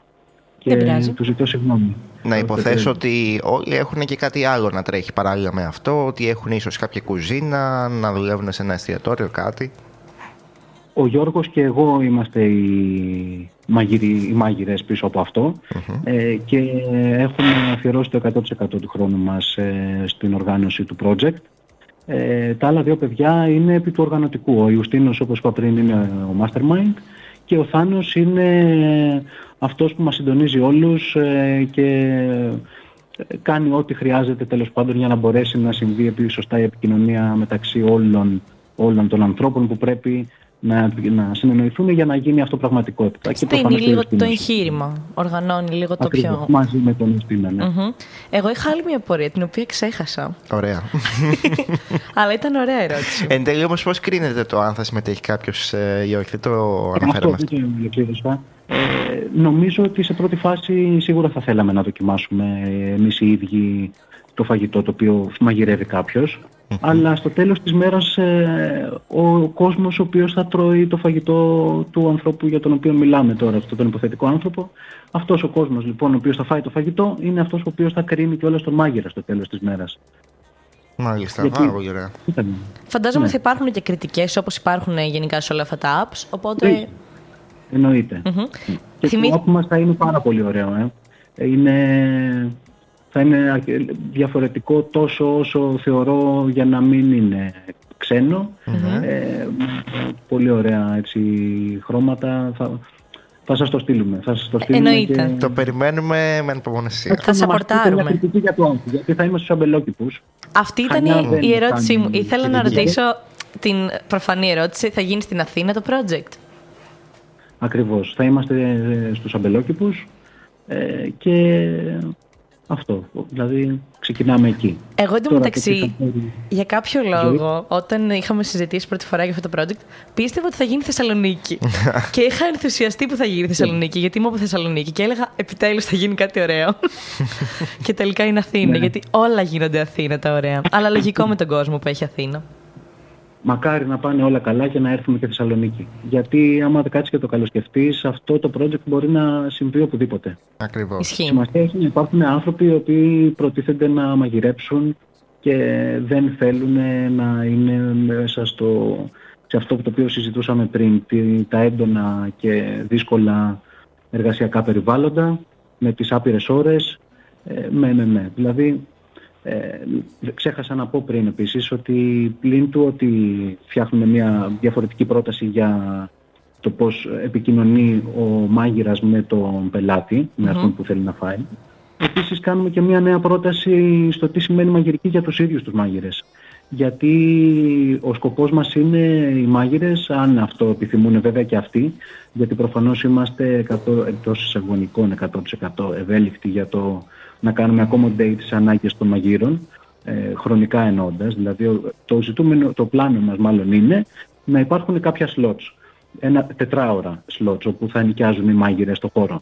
Ωραία. Οπότε, αν καταφέρει ένας μάγειρας να κάνει ένα συγκεκριμένο αριθμό μεριδών μέσα σε αυτό το τετράωρο και προφανώς τις πουλήσει μετά, ε, θα καταλήξει να έχει πολύ καλύτερες απολαβές από το εάν δούλευε εξαήμερο, δεκάωρο σε ένα εστιατόριο. Μμμ. Είναι αξιοθαύμαστη κίνηση ούτως ή άλλως και μόνο αυτή η σκέψη που δεν είναι πρόταση είναι... lifestyle δηλαδή για τους μάγειρες αυτό που κάνουμε επί της ουσίας. Και συν όλου του άλλου, όλο το υπόλοιπο το οποίο έχει πολύ να πει. Ναι. Γενικά, σαν ιδέα είναι πολύ πρωτότυπη και πολύ Ακριβώς, δημιουργική. ακριβώς. Δεν αποσκοπεί δηλαδή μόνο το κέρδος, ε, σκέφτεστε και λίγο παραπάνω τον ε, πάμε. νέο εργαζόμενο που πάει να μπει σε αυτό το κομμάτι. Ακριβώς, ακριβώς. Πάρα πολύ ωραίο. Δηλαδή, αν δεν είσαι χαρούμενος σε αυτό που κάνεις, ε, ζεις μια δυστυχισμένη ζωή. Ναι, Ή βέβαια. μια ζωή η οποία χρειάζεται να αλλάξεις πράγματα, τέλος πάντων. Ε, και πάμε με αυτή μας την κίνηση να δώσουμε το βήμα σε αυτούς όπου θέλουν να κάνουν το κάτι διαφορετικό. Μμμ. Παιδιά, υπήρξε ποτέ κάποια στιγμή που να αμφιβάλλατε για την επιλογή σας να ασχοληθείτε με τη μαγειρική; Ε, εμένα πονάει η μέση μου τώρα. Εδώ και δύο μέρες δηλαδή, αλλά όχι δεν μετανιώνω, δεν μετανιώνω. Εντάξει, όταν ε, δουλεύεις και ε, μάγειρας, ε, έχεις και την επιλογή να κάνεις και κάτι άλλο. Δεν χρειάζεται δηλαδή ε, για πάντα να κάνεις αυτή τη δουλειά. Ναι, δεν είμαστε μονοδιάστατα όντα, έτσι. Κάνουμε και άλλα πράγματα. Εννοείται, στη ζωή είμαστε μας. πολυδιάστατες προσωπικότητες. Βέβαια, βέβαια. Και έχουμε και άλλα ενδιαφέροντα, τα οποία τα δικά σας ποια είναι, αγαπητοί μου, τι άλλα έτσι ενδιαφέροντα. Νομίζω υπάρχουν. θα. Συγγνώμη που σε διακόπτω, αλλά θα κάνουμε μία παύση κάπου εδώ. Ναι, να μας ναι, πούνε πρέπει να την κάνουμε και επόμενη ένα ώρα. διαλειμματάκι, βέβαια. Παιδιά, Γιατί Οκ. Επειδή πλησιάζει 9 ακριβώς, εμείς εδώ πέρα βάζουμε τα σποτάκια μας. Έτσι. Ράδιο ένταση 93,5. ακριβώς κάνουμε ένα μικρό μικρό διαλειμματάκι και θα επιστρέψουμε στη δεύτερη μας ώρα να σας ρωτήσουμε ακόμα περισσότερα. Γιατί... Τα juicy για το Masterchef θα Ναι, ρωτήσουμε. ναι, ναι. Τι ώρα Οπότε τελειώνει η εκπομπή, δηλαδή. έχεις άλλη μία ώρα ολόκληρη εδώ πέρα να σε ρωτήσουμε ό,τι θέλουμε. Ο Μαραθώνιος με τη Ρούλα Κορομιλάν. Δεν ξέρεις που έχεις μπλέξει. Τέλεια. Πάμε λοιπόν σιγά Εγώ σιγά πάω. να κάνουμε το διαλυματάκι μας και επιστρέφουμε σε λίγο. in this river that I've been washing my hands in forever. I know there is hope in but I can't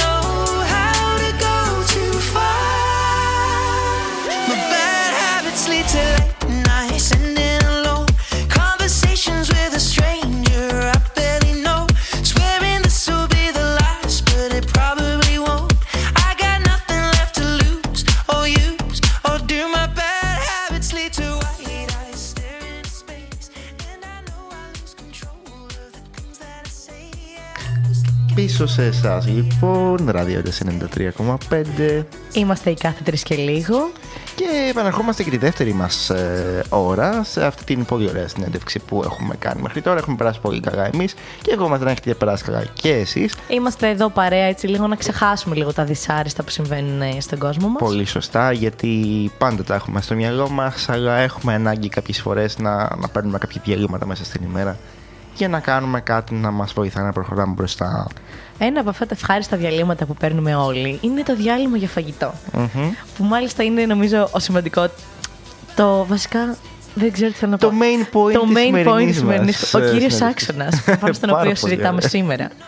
Στο μεταξύ να χαιρετήσουμε και τον Τίκα που μας έχει χαιρετήσει. Ισχύει. εδώ Καλησπέρα, και Τίκα, στο ώρα. chat. Μπορείτε να μπείτε και εσείς φυσικά άμα θέλετε στο chat μας να μας πείτε μια καλησπέρα, να δώσετε μια ερώτηση στους uh, καλεσμένους μας ή ό,τι ό,τι άλλο εσείς θέλετε.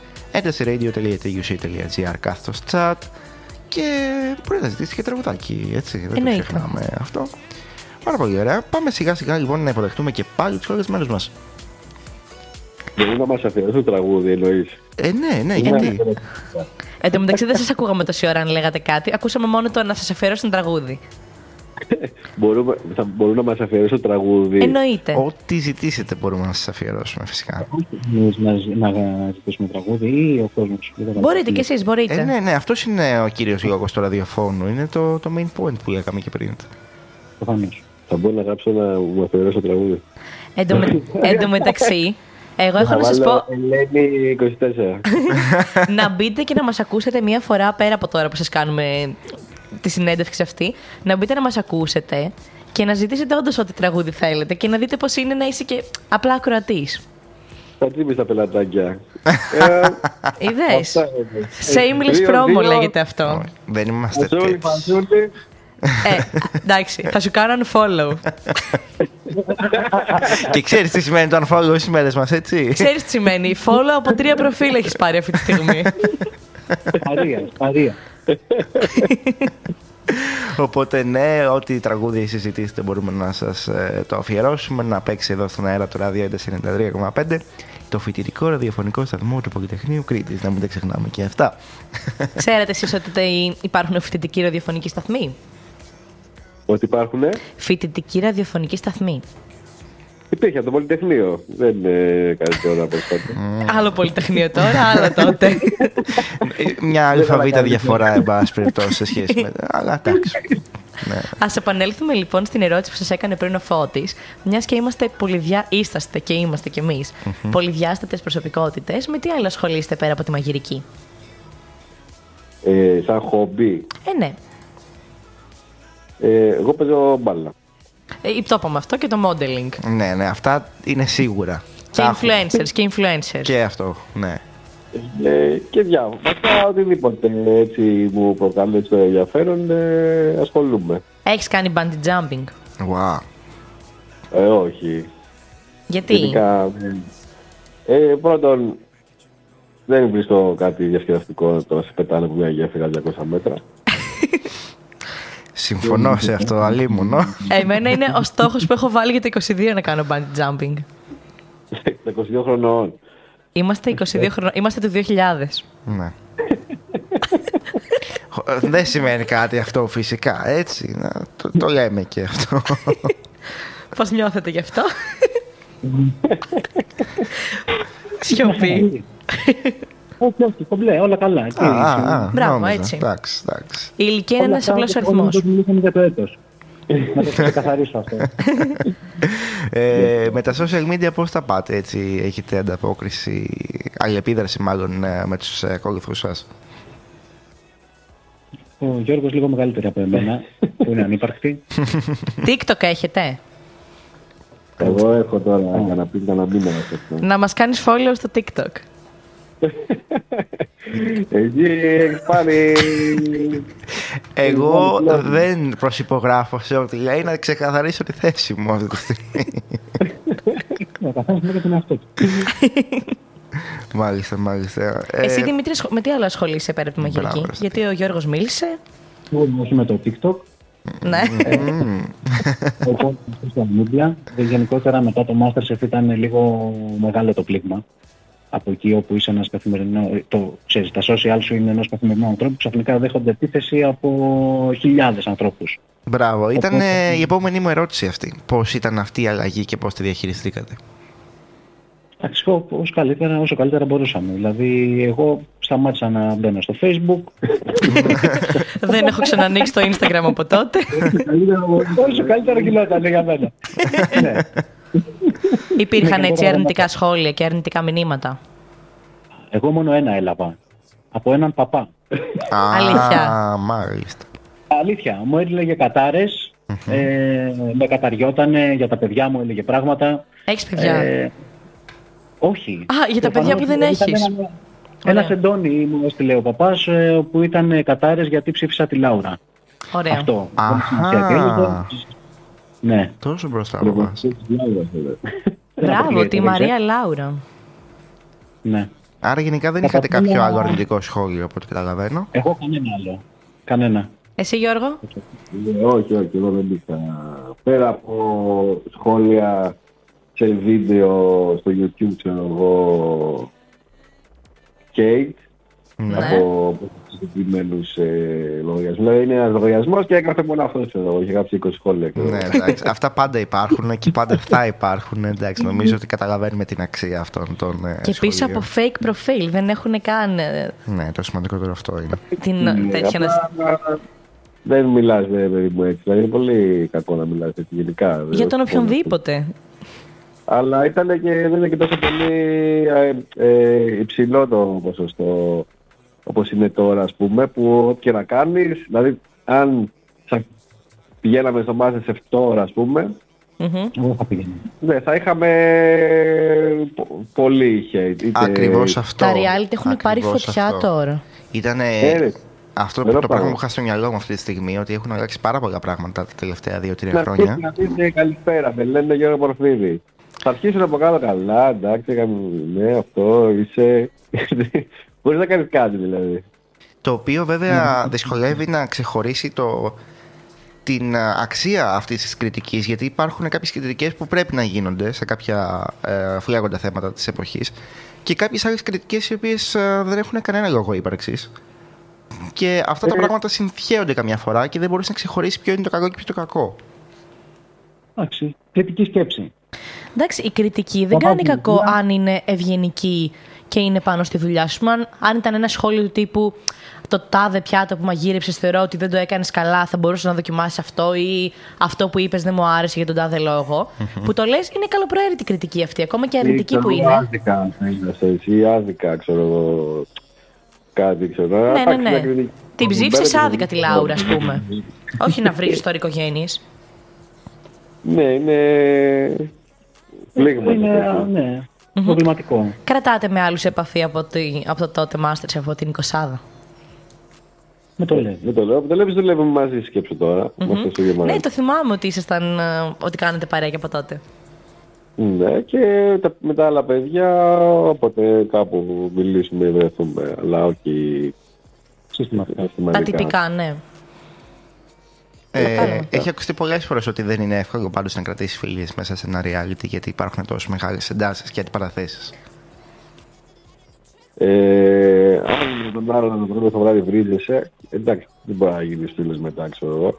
Ναι. Βασικά μπορεί και να γίνει, αλλά σε μεγάλο ποσοστό όχι. Αλλά σαν εμπειρία, ας πούμε, να, να δεθείς με τον άλλον είναι πάρα πολύ εύκολο. Μμμ. Καθότι Ε, είναι Είναι μια δύσκολη συνθήκη, ρε παιδί μου. Δηλαδή, και εδώ στο στρατό κάνεις φίλους. Ναι, ναι. Οριακά είναι στη φυλακή. Είσαι τρεις μήνες κλεισμένος μέσα σε ένα σπίτι με 20 αγνώστου, όπου τους γνωρίζεις σιγά σιγά. Είναι Αναγκαστικά. κοινωνικό πείραμα οριακά, έτσι. Άμα, εσύ- άμα είσαι μες στο σπίτι, θα. Ναι, καταλάβετε. οι χαρακτήρες που αντικρίσατε εσείς ήταν ε, αληθινοί κατά την άποψή σας ή ήταν έτσι μια λίγο διπροσωπεία προκειμένου να ε, δεχθούν λίγο παραπάνω κάποια άνθρωποι. Βασικά, όχι διπροσωπεία. Αν ήταν τα ίδια άτομα που γνωρίσανε από στην πραγματικότητα. Μέσα και έξω. και μετά με τους χαρακτήρες που είδανε τηλεοπτικά. Ναι, αν ναι. το παρακολουθήσατε μετά έτσι λίγο το πώς εγώ φαινόταν. δεν ξέρω τίποτα. Ε, Στην δική μας περίπτωση, όχι ήταν κομπλέ. Ό,τι έβλεπες έτσι ήταν και στην πραγματικότητα. Μμμ. Δηλαδή, ό,τι χαρακτήρα βγάλανε ήταν και έτσι από κοντά. Τα υπόλοιπα μάτια που έχω γνωρίσει παίχτες, Μμμ. καμία σχέση με αυτό που δείχνανε. Στη... Ποιου στην έχεις τηλεόραση. γνωρίσει; Όχι μόνο ότι ήταν, δείχνανε καλοί και τελικά ήταν κακοί. Το αντίστοιχο, τους έχουν βγάλει κακούς, αλλά τελικά να είναι διαμάντια. εκτός Ακριβώς παιδιά. αυτό, το, το πιο αναμενόμενο. Ποιος έχεις γνωρίσει εσύ μετά, το, μετά από τα επόμενα Masterchef; Ε, από κάθε κύκλο, τους μισούς και πέρα έχουμε γνωριστεί. Πάρα Εκτός πολύ. από τους Vendetta, έτσι, Τον Άκη τον έχετε γνωρίσει.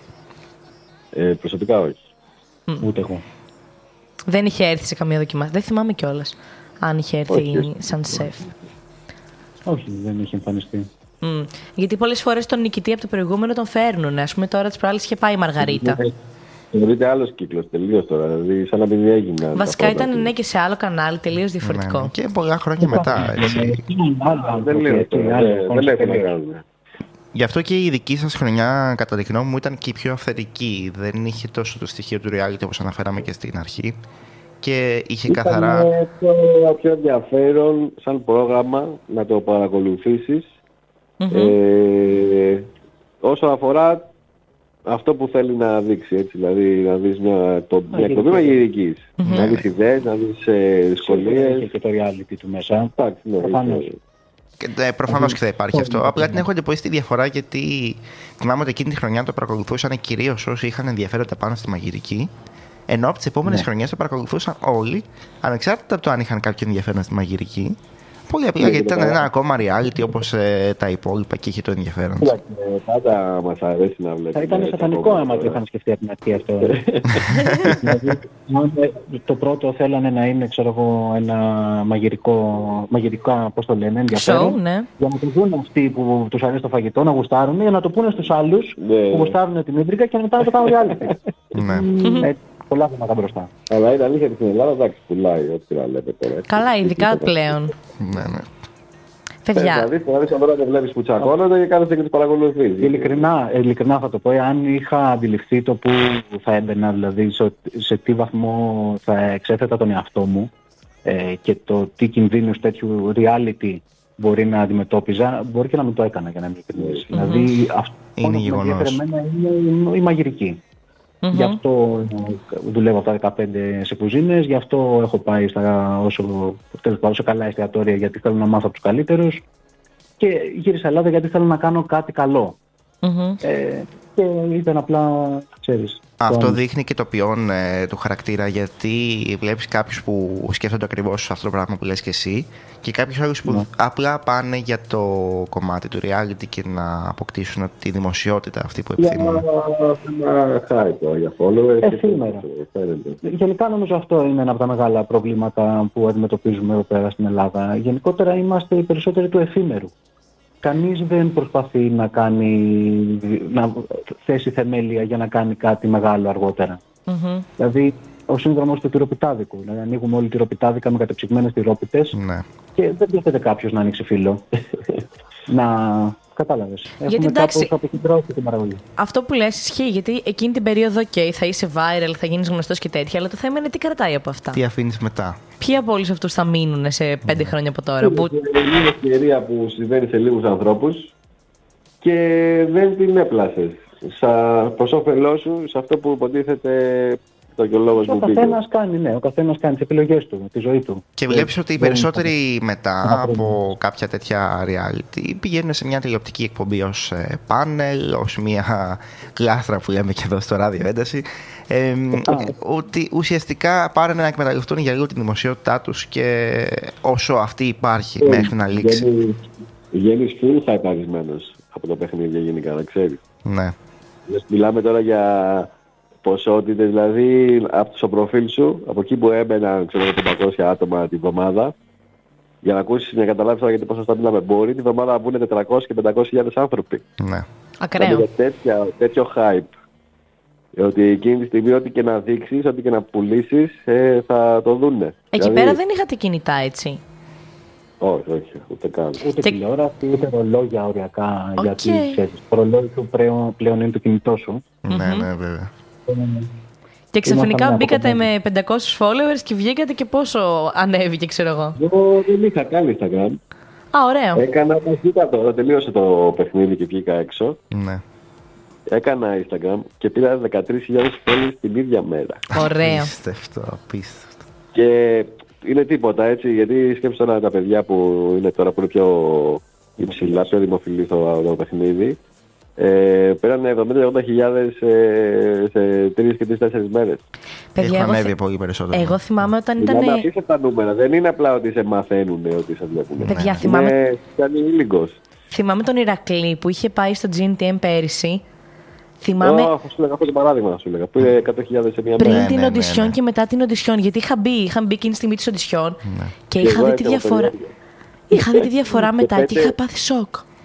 Για 5 λεπτά μου βγήκε στην τηλεόραση. έτσι. Πέντε Ναι. λεπτά κράτησε την τηλεόραση. Και πήρε 100.000 followers. Απίστευτο. Είναι, είναι, είναι τρομερό και δεν ξέρω. Είναι λίγο ένα, μια πληγή μέσα στην κοινωνία αυτό, αν το καλοσκεφτείς, αν πας και λίγο πίσω από όλο αυτό το σκηνικό. Ε, εσάς μετά από το reality σας πλησίασαν για κάποια άλλη παρεμφερή δουλειά, για κάποια τηλεοπτική εκπομπή; Για, ναι, για πάνελ ίσως σε πρωινάδικο. Πώς το είπα έτσι; Όχι. Πάρα, δηλαδή να βάλεις πάνελ έναν μάγειρα, είναι δυνατόν. Όχι πάνελ. Βασικά δεν εννοούσα πάνελ, εννοούσα σαν μάγειρε σε εκπομπή. Το έθεσα λάθος. Εγώ ήμουνα, σου είπα, ήμουνα τώρα μέχρι και πέρσι το καλοκαίρι μας πέρασε, ήμουνα κανονικά. Πώς ήταν αυτή η εμπειρία; Ε, έχει πλάκα. Γιατί είναι πολύ δύσκολο. Είναι δύσκολο με την έννοια ότι το να μην φαίνεσαι σαν αγκούρι που μαγειρεύει είναι δύσκολο. και να βγάλεις και μια συνταγή σε πολύ λίγο χρόνο. να μην να... φαίνεσαι λίγο χρόνο και να, να μην κριτζάρει ο άλλος και να μην σε αλλάξει κανάλι. Έτσι, και δεν είναι τόσο, Ισχύει. Βέβαια. τόσο απλό. Γιατί πόσες φορές βλέπεις κάτι κριτζάρι και αλλάζει κανάλι; Καλά, πάρα πολλές φορές. Δεν με αυτά που σωστό. κυκλοφορούν. Πω, το πω. cringe πάει και έρχεται. Ναι, ναι, ναι. Παιδιά, αυτή την εποχή, ειδικά δεν ξέρω γιατί τόσο πολύ. Τι έχουν πάθει όλοι. Ε, απλά ο Το καθένας TikTok προσπαθεί να είναι πουλήσει. Το TikTok. Α, άλλη μάστιγα το TikTok. Που μπορείς με ένα βιντεάκι Και να αυτό έδειχνα γίνει. Το, το Δημήτρη του έδειχνα βιντεάκια γιατί δεν ήξερε τι- τι γίνεται στο TikTok. Ναι. Και, και έπαθε σοκ, έπαθε πολιτισμικό σοκ. Είναι πολιτισμικό σοκ το TikTok. Είναι. Ναι, απογοητεύομαι. Δηλαδή, αν καταστραφεί η γη και βρούνε το TikTok ε, να δούνε τι γινόταν, είναι ντροπή. Μακάρι όχι, πραγματικά. Μακάρι να μην βρούνε αυτό, να βρούνε. κα- Μακάρι να βρούνε τίποτα. Όχι με παλιά γάλματα και τέτοια, ξέρω εγώ. Κάποιοι από εμάς θα βρούνε το TikTok. ναι, θα, θα βρούνε τα iPhone ή με τα TikTok. Πραγματικά Ναι. τραγικό. Μάλιστα, πάρα πολύ ωραία. Σαν ε, έτσι μελλοντικά σχέδια υπάρχουν. Ε, σαν Πέρα από το εγχείρημα με τις κουζίνες. Ακριβώς. Ε, προς το παρόν εγώ έχω εστιάσει όλες μου τις δυνάμεις και την προσοχή μου σε αυτό. Δεν μπορώ να σκεφτώ κάτι πέρα από αυτό. Ε, γιατί δεν, προφανώς δεν έχει υλοποιηθεί. Νομίζω δεν είπαμε το πιο βασικό. Πότε ξεκινάει αυτό; Πολεμένη ιστορία. Ωραία. Πού να σου- Άρα καλύτερα που δεν το. Πήγαμε να ανοίξουμε Σεπτέμβρη. Τελικά πήγαμε Νοέμβρη. Ε, τώρα έχουμε φτάσει Φλεβάρι. Ωραία. Ε, υποσχεθήκαμε μεταξύ μας ότι θα το κάνουμε τον ε, Απρίλη. Ωραία. Απρίλη, αρχές Απρίλη, αλλά τελικά... Θα γίνει του χρόνου το επειδή Σεπτέμβριο. στην Ελλάδα, θα, όχι, όχι, όχι. Τώρα είμαστε στη φάση όπου δεν λέμε τίποτα και πάμε για καλοκαίρι. Ωραία. Θα μας το πείτε όταν είναι. Φαντάζομαι ναι, Ναι, θα ναι, το ναι. ανακοινώσετε και όταν είναι. Μάλιστα. Ε, εσύ, Γιώργο, τι άλλο έχεις σαν ε, όνειρο, σαν κάτι που θες να υλοποιηθείς στα άμεσα; Εκπομπή με Ε, travel και, και food και τέτοια. όχι, όχι, δεν είναι. Γενικά μ' αρέσει, μ' αρέσει η δουλειά, μ' αρέσει να δουλεύω σε εστιατόρια και μαγαζιά, έτσι να φροντίζεις τον κόσμο, να έχουν να τρώνε, να σου λένε τέλειο να βγαίνεις έξω στο τραπέζι.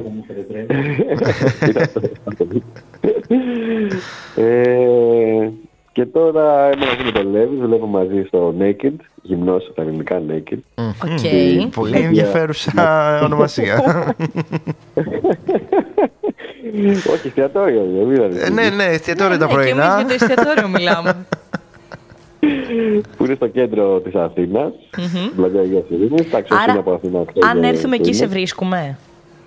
Θα είμαι για λίγο διάστημα γιατί τώρα ξεκινάει η σεζόν και θα είμαι στη γαλάζια ακτή, στο, στο Μαραθώνα. Το story που έκανε σήμερα. Ε, Α, ναι. Εγώ βλέπεις, σε παρακολουθώ. Εσύ δεν με παρακολουθείς. Τι άισε, δεν σε βλέπω, δεν σε βρίσκω. Περιμένω follow. Αν δεν μου κάνεις follow, Πώς σε λένε, πώς σε λένε; ευσταθία. Α, μου ήρθε, ναι. Α, το 7. Εύστα, ναι. Με- Δεν το ξέρω τώρα. Το σταθμό μετρό είναι. 7. Ε, τώρα, ναι, τι να πούμε κι εμείς πάνω σε αυτό. Κανείς δεν μου έχει πει ποτέ κάτι για το όνομά μου. Μάλιστα. Πλατεία Αγίας Ειρήνης, λοιπόν, ε, μια πλατεία που γίνεται χαμός, έτσι. Πώς να αλλάξει το θέμα της συζήτησης. Μα εκεί είχαμε μείνει, όχι τίποτα άλλο. για το cringe που λέγαμε πριν, που γίνεται στα πρωινάδικα. Καταπληκτική πλατεία. Έχει ωραία πλακάκια. Έχει πολύ ωραία πλακάκια, πολύ ωραία μαγαζιά. Α, είναι ο Κώστας δίπλα. Σωστό. Παραδοσιακό. Πού θα πας, είπαμε το καλοκαίρι στη γαλάζια κτή; Καλά διακτή στο μαράθωνα. Πήρα τα στέματα, τουριστικό φέρετρο. Ε, τεράστιος πολυχώρος. Κάλεσέ μας να έρθουμε. Ε, όχι, μπορείτε να έρθετε. 3 ευρώ είναι η εισόδηση. Αλλά πληρώσουμε κιόλας. όχι, βέβαια. Ε, εννοείται όποτε έρθετε Αθήνα. Να μου πείτε να έχω πάρει ρεπό να έρθετε. Α, ενδιαφέρον αυτό. Τα αστείευετε. Να έρθετε να σας κεράσουμε κάτι. κάτι. Εννοείται, εννοείται. Μακάρι Σε να- ευχαριστούμε να πάρα πολύ για την γνωριστούμε και πρόσκληση. από κοντά. έτσι. Πόσο δρόμο κάνατε. Να μην σας κεράσουμε κάτι. ένα, ένα φέψιμα, ένα νεράκι. Ρωτάει. Γιατί και ο μαραθώνας Δύο. δεν είναι δίπλα, να το, να το λέμε κι αυτό, έτσι. Όχι, παιδιά να έρθετε. Να έρθετε και να μας ενημερώσετε. Θα είσαι και εσύ Και όταν εκεί. έρθουμε εμείς, θα ενημερώσουμε εμείς. Εννοείται. Εννοείται αυτό. έτσι. Να έρθείτε χανιά το καλοκαίρι. Πάμε για κάμπινγκ. Πόσα χρόνια Μακάρι. ασχολείσαι. Η σχολή μας έχουμε ακόμα μπροστά μας. Ναι, ναι, μη αγχώνει αυτό. Έχουμε, εδώ θα είμαστε εμείς. Εμείς μας έχουμε ακόμα μπροστά μας. Ωραία. ναι, ναι, ναι, ναι. Τι είναι η σχολή βασικά; Καλά θα είναι, παιδιά. Αχ, πάρα πολύ ωραία. Εντάξει, αν δεν Κάντε περάσουμε καλύτερο μπορείτε. Αυτό, να το χαρούμε όσο πιο πολύ μπορούμε. Και δεν ξέρω, άμα είχε, είχε γίνει μια διαφήμιση για ραδιόφωνο. Βρες το καινούριο αστέρι και πήγατε γλώσσα συμμετοχή. Όχι. Το γνωρίζετε. Εμείς το κρατάμε είδατε. χαμηλά προφίλ, δεν είμαστε έτσι του, του φαίνεστε όπως εσείς. Εμείς Εμείς δε- θέλατε ένα demo κανονικά και μπαίνατε για έξι σταθμούς στην Αθήνα μπορούσατε να κάνετε. Εμείς Κάτι δηλώσαμε διαφορετικό. τώρα σε άλλη εκπομπή να πάμε. Στην Ελλάδα έχεις ταλέντα. Στο Ρουκ Ζουκ. Αλήθεια. ναι, Α, εντάξει. εκεί θα Καλώς πάρουμε εμείς ήρθατε. τη δημοσιότητά μας. Ναι, ναι, ναι. Να μπούμε στο Λούμπεν, Λούμπεν ναι, μετά. ναι. Το καταλαβαίνετε αυτό, έτσι. Γι' αυτό πάμε, για να μπούμε στο Λούμπεν. Κατσάλα. Δεν αυτός είναι ο σκοπός. Έμα, θα πάει, θα μας πει η Ζέτα πόσα μαθημα... Πόσα. πόσα. Ε, Γράφε, θα τη πούμε. Ποια άλλη εκπομπή σας έχει έτσι κεντρήσει το ενδιαφέρον σας, άμα παρακολουθείτε τηλεόραση; Εκπομπή ε, έτσι reality. Και reality και έτσι σαν το ρουκζούκ που λέγαμε τώρα. Το εγώ βλέπω κάθε μεσημέρι. Άρα, αν πάμε, θα Είναι μας δεις. καλύτερη ώρα. Ορίστε. Βλέπω, έχω δει όλες τις σεζόνες και ξέρω... Τις ατάκες όλα απ' τα- έξω. Καλά, έχω, έχω δει και επεισόδια τώρα που είναι για κλάματα. Έτσι, εντάξει. Ε, είναι κάποιες ατάκες που απορείς γιατί αυτοί οι άνθρωποι λένε αυτά που λένε. Δηλαδή, δεν Μπορείς το γίνεται. άλλο να περιγράψει το εγγόνι. Ναι. Κάτσε, Θα κάτσε το να πάμε δει εμείς το και θα δεις εκεί πέρα να γελάσει, θα έχεις υλικό. Εγώ θα πάω και θα πω ήρθα για να με δει ο Πορφύρη στην τηλεόραση. Ακριβώς. Α, τέλεια. χαμός, χαμός θα γίνει. Εγώ, παιδιά, Από. το 15 την έχω κόψει την τηλεόραση. Α, τόσο. Δεν είναι τυχαίο. Τότε ξεκίνησα να δουλεύω. Εντάξει, Αλλά- πολύ βασικό. Ναι, προφανώς τελείωσα και το σχολείο. Πέρασα και τεχνολογία τροφίμων, αλλά την άφησα μετά. Μμμ. Ε, αλλά τηλεόραση μόνο από το ίντερνετ. Επιλογμένα πράγματα. Τον εαυτό σου φαντάζομαι. ναι, ναι, ναι. Κάθε πρωί. Βλέπω Με κάθε το μέρα καφέ. τα, τα επεισόδια και νιώθω καλά. Ναι, ναι. Προφανώς κάνω πλάκα έτσι. Καλά, ναι. ναι, ναι, ναι, εντάξει, εντάξει. Από reality όμως έχετε παρακολουθήσει κανένα, έχετε ζηλέψει κάποιο, θα θέλετε να ήσασταν μέσα σε κάποιο; Τίποτα. Συγγνώμη, είμαι απόλυτος, αλλά όχι, από τα 15 μου δεν. Τον βάζω και βλέπουμε το Zoe Survivor. Όταν έρχομαι εδώ να τα πούμε με τον Γιώργο, ε, παίζει τηλεόραση και αυτό, αυτή είναι η Α, επαφή μου. και, και πώς λέγεται, με τα μοντέλ GNTM. GNTM. Να, να, να Πες δούμε να είχαμε δει τον τελικό. Ναι, Είχαμε δει τον είχαμε τελικό. δει τον Ναι. τελικό. Ε, Ό,τι κάνουν οι περισσότεροι. Έτυχε. Έτυχε και καλά. Και πάμε τώρα να σας γνωρίσουμε λίγο περισσότερο. Εγώ θέλω να σας ρωτήσω τι κάνετε έτσι στον ελεύθερο σας χρόνο που βγαίνετε, τι σας αρέσει να, να κάνετε ως διασκέδαση. Το λεγόμενο φακέλωμα είναι αυτό. Ακριβώς. Εμένα μου αρέσει να ασχολούμαι με τα, να κάνω πράγματα με τα χέρια μου. ρε παιδί μου. Κάνω, κάνω βιβλιογραφική. Πολύ ωραία θέση αυτό. να ξέρεις ότι έχω κάνει αυτή την ερώτηση σε άπειρα άτομα. Δεν έχω ακούσει ποτέ αυτή την απάντηση. Μ' αρέσει Από να τις κάνω. πιο ωραίες απαντήσεις. ναι, ναι, μ' αρέσει. Ναι. Θέλω να, ξέρεις, να είμαι δημιουργικός, αυτό εννοώ. Ναι, Τα- ναι, δημιουργικότατος. Τα χέρια μου είναι τα σημαντικότερα εργαλεία που έχω. Πω, πω. Ε, πλην του μυαλού μου, έτσι, προφανώς. Ωραία. Ε, οπότε, ναι, οπότε βιβλιογλυπτική κάνω. Άμα μπείτε στο Instagram θα Ε, πείτε... φαντάζεσαι τι κάνει τώρα. Α, δηλαδή καλλιτεχνική φλέβα, έτσι. Ε, πά- ναι. Δεν παίρνει το ξύλο του στα λύση και σου κάνει ανθρωπάκι τώρα, άστο. Απίστευτο. Κάνω Και, και βιβλιογλυπτική και έφτιαξα ένα τραπέζι τις προάλλες. ναι, έφτιαξα ένα τραπέζι. Άρα DIY. Η DIY είναι με ξύλο, με... πιάνουν τα χέρια μου. ρε παιδί μου, Τρελαίνομαι αυτό. και εμένα πιάνουν φουλ τα χέρια μου. Ε, και από πού παίρνεις έμπνευση, βλέπει βιντεάκια, ας πούμε, ή σου Pinterest. έρχονται μόνος; Ε, TikTok, παιδιά. Αυτό το TikTok Κάνει το πλάκα, ρημάδι. έτσι. Κάνει πλάκα, δεν βλέπω TikTok. Δεν- Το κράζαμε πριν το TikTok. Λέγαμε άμα πέσει κομίτης, Αυτό πήγα μακάρι να πω το τώρα. κάψει. ναι, λοιπόν. Ε, αλλά και, ναι, βίντεο, YouTube βιντεάκια. Ε, Κοίτα, εντάξει, ουδέν διαβάζω κακό βιβλία. αμυγέ καλού, εγώ θα πω. Έχει πάρα πολύ καλά βιντεάκια και στο TikTok για να δεις πώς να κάνεις πράγματα ή διάφορα tips και hacks. Έχει πάρα πολύ υλικό. Εμένα ο αλγόριθμος γιατί με βγάζει μόνο κοπέλες με, που- με μπικίνι. Ε, γιατί ο- μάλλον σε αυτά κάνεις like. Οχ, Υπάρχει κάνω ένας αλγόριθμος πίσω από όλα αυτά. Εμένα DIY μου βγάζει. like. Καλά, θα αρχίσω να βλέπω κι εγώ. Sorry για το expose. Λειτουργεί το ρημάδι. Τι άλλο έτσι φάνταστο υπάρχει που, που ασχολείστε; ή που βγαίνετε, ας πούμε, αν έχετε κάποια, κάποιες ιδιαίτερες προτιμήσεις στη διασκέδαση; Όποτε βγαίνουμε τον Δημήτρη, γυρίζουμε λιάρδα. Οπότε και αυτό το έχουμε σταματήσει. Σκέψτε δούλευα σε μπαρ και ερχόταν ο Δημήτρης πελάτης. ναι. Χαμός θα γινόταν σε αυτό. Ε, Εντάξει, Χαλάνδρη βγαίναμε κάποτε, όταν δούλευες χαλάνδρη. καλά δεν ωραίο. Πώς είναι να δουλεύεις τη νύχτα; Πώς είναι να δουλεύεις τη νύχτα; Ναι. Ε, παίζει ρόλο βέβαια το μαγάζι και η... σε ποια τέτοιο είσαι, σε τι πιάτσα είσαι. Στο Χαλάνδρη ήταν ανεπτυγμένη η χθενή ζωή. Δηλαδή είχαμε ε, πολύ ποιοτικό κόσμο και μουσική και χορό. Δεν ήταν, ξέρω εγώ, σκυλάδικο με μπομπές. Άρα πιο alternative έτσι. Ναι, ευχάριστος κόσμος. Οκ. Θα μιλήσει μαζί τους, ανοιχτή. Ε, είναι ωραία. Αλλά έχω δουλεύει και νύχτα που λες Παναγία μου βοήθα. Πιστεύετε ότι είναι δυσκολότερο για τις γυναίκες; Δηλαδή είχατε δει περιστατικά έτσι που να είναι... Να λέτε τι γίνεται εδώ Κοίτα. πέρα; Θα πω κάτι για όλους αυτούς που μας ακούνε και έχουν κοπέλα. Ε, όταν η κοπέλα τους βγαίνει σε ένα μπαρ, φαντάζονται θα τις την πέσουν. Μία, ένας, δύο θα τους την πέσουν. Το ξέρουν και οι ίδιοι φαντάζομαι. Απλά, εγώ που είμαι σαν μπάρμαν και το βλέπω, σε κάθε γυναίκα περνάνε πάνω από 30 άντρες μέσα σε ένα τρίωρο ναι. για φλερτ. Μμμ. Δεν, δεν περνάνε δύο-τρει. Περνάει λόγος. Δηλαδή.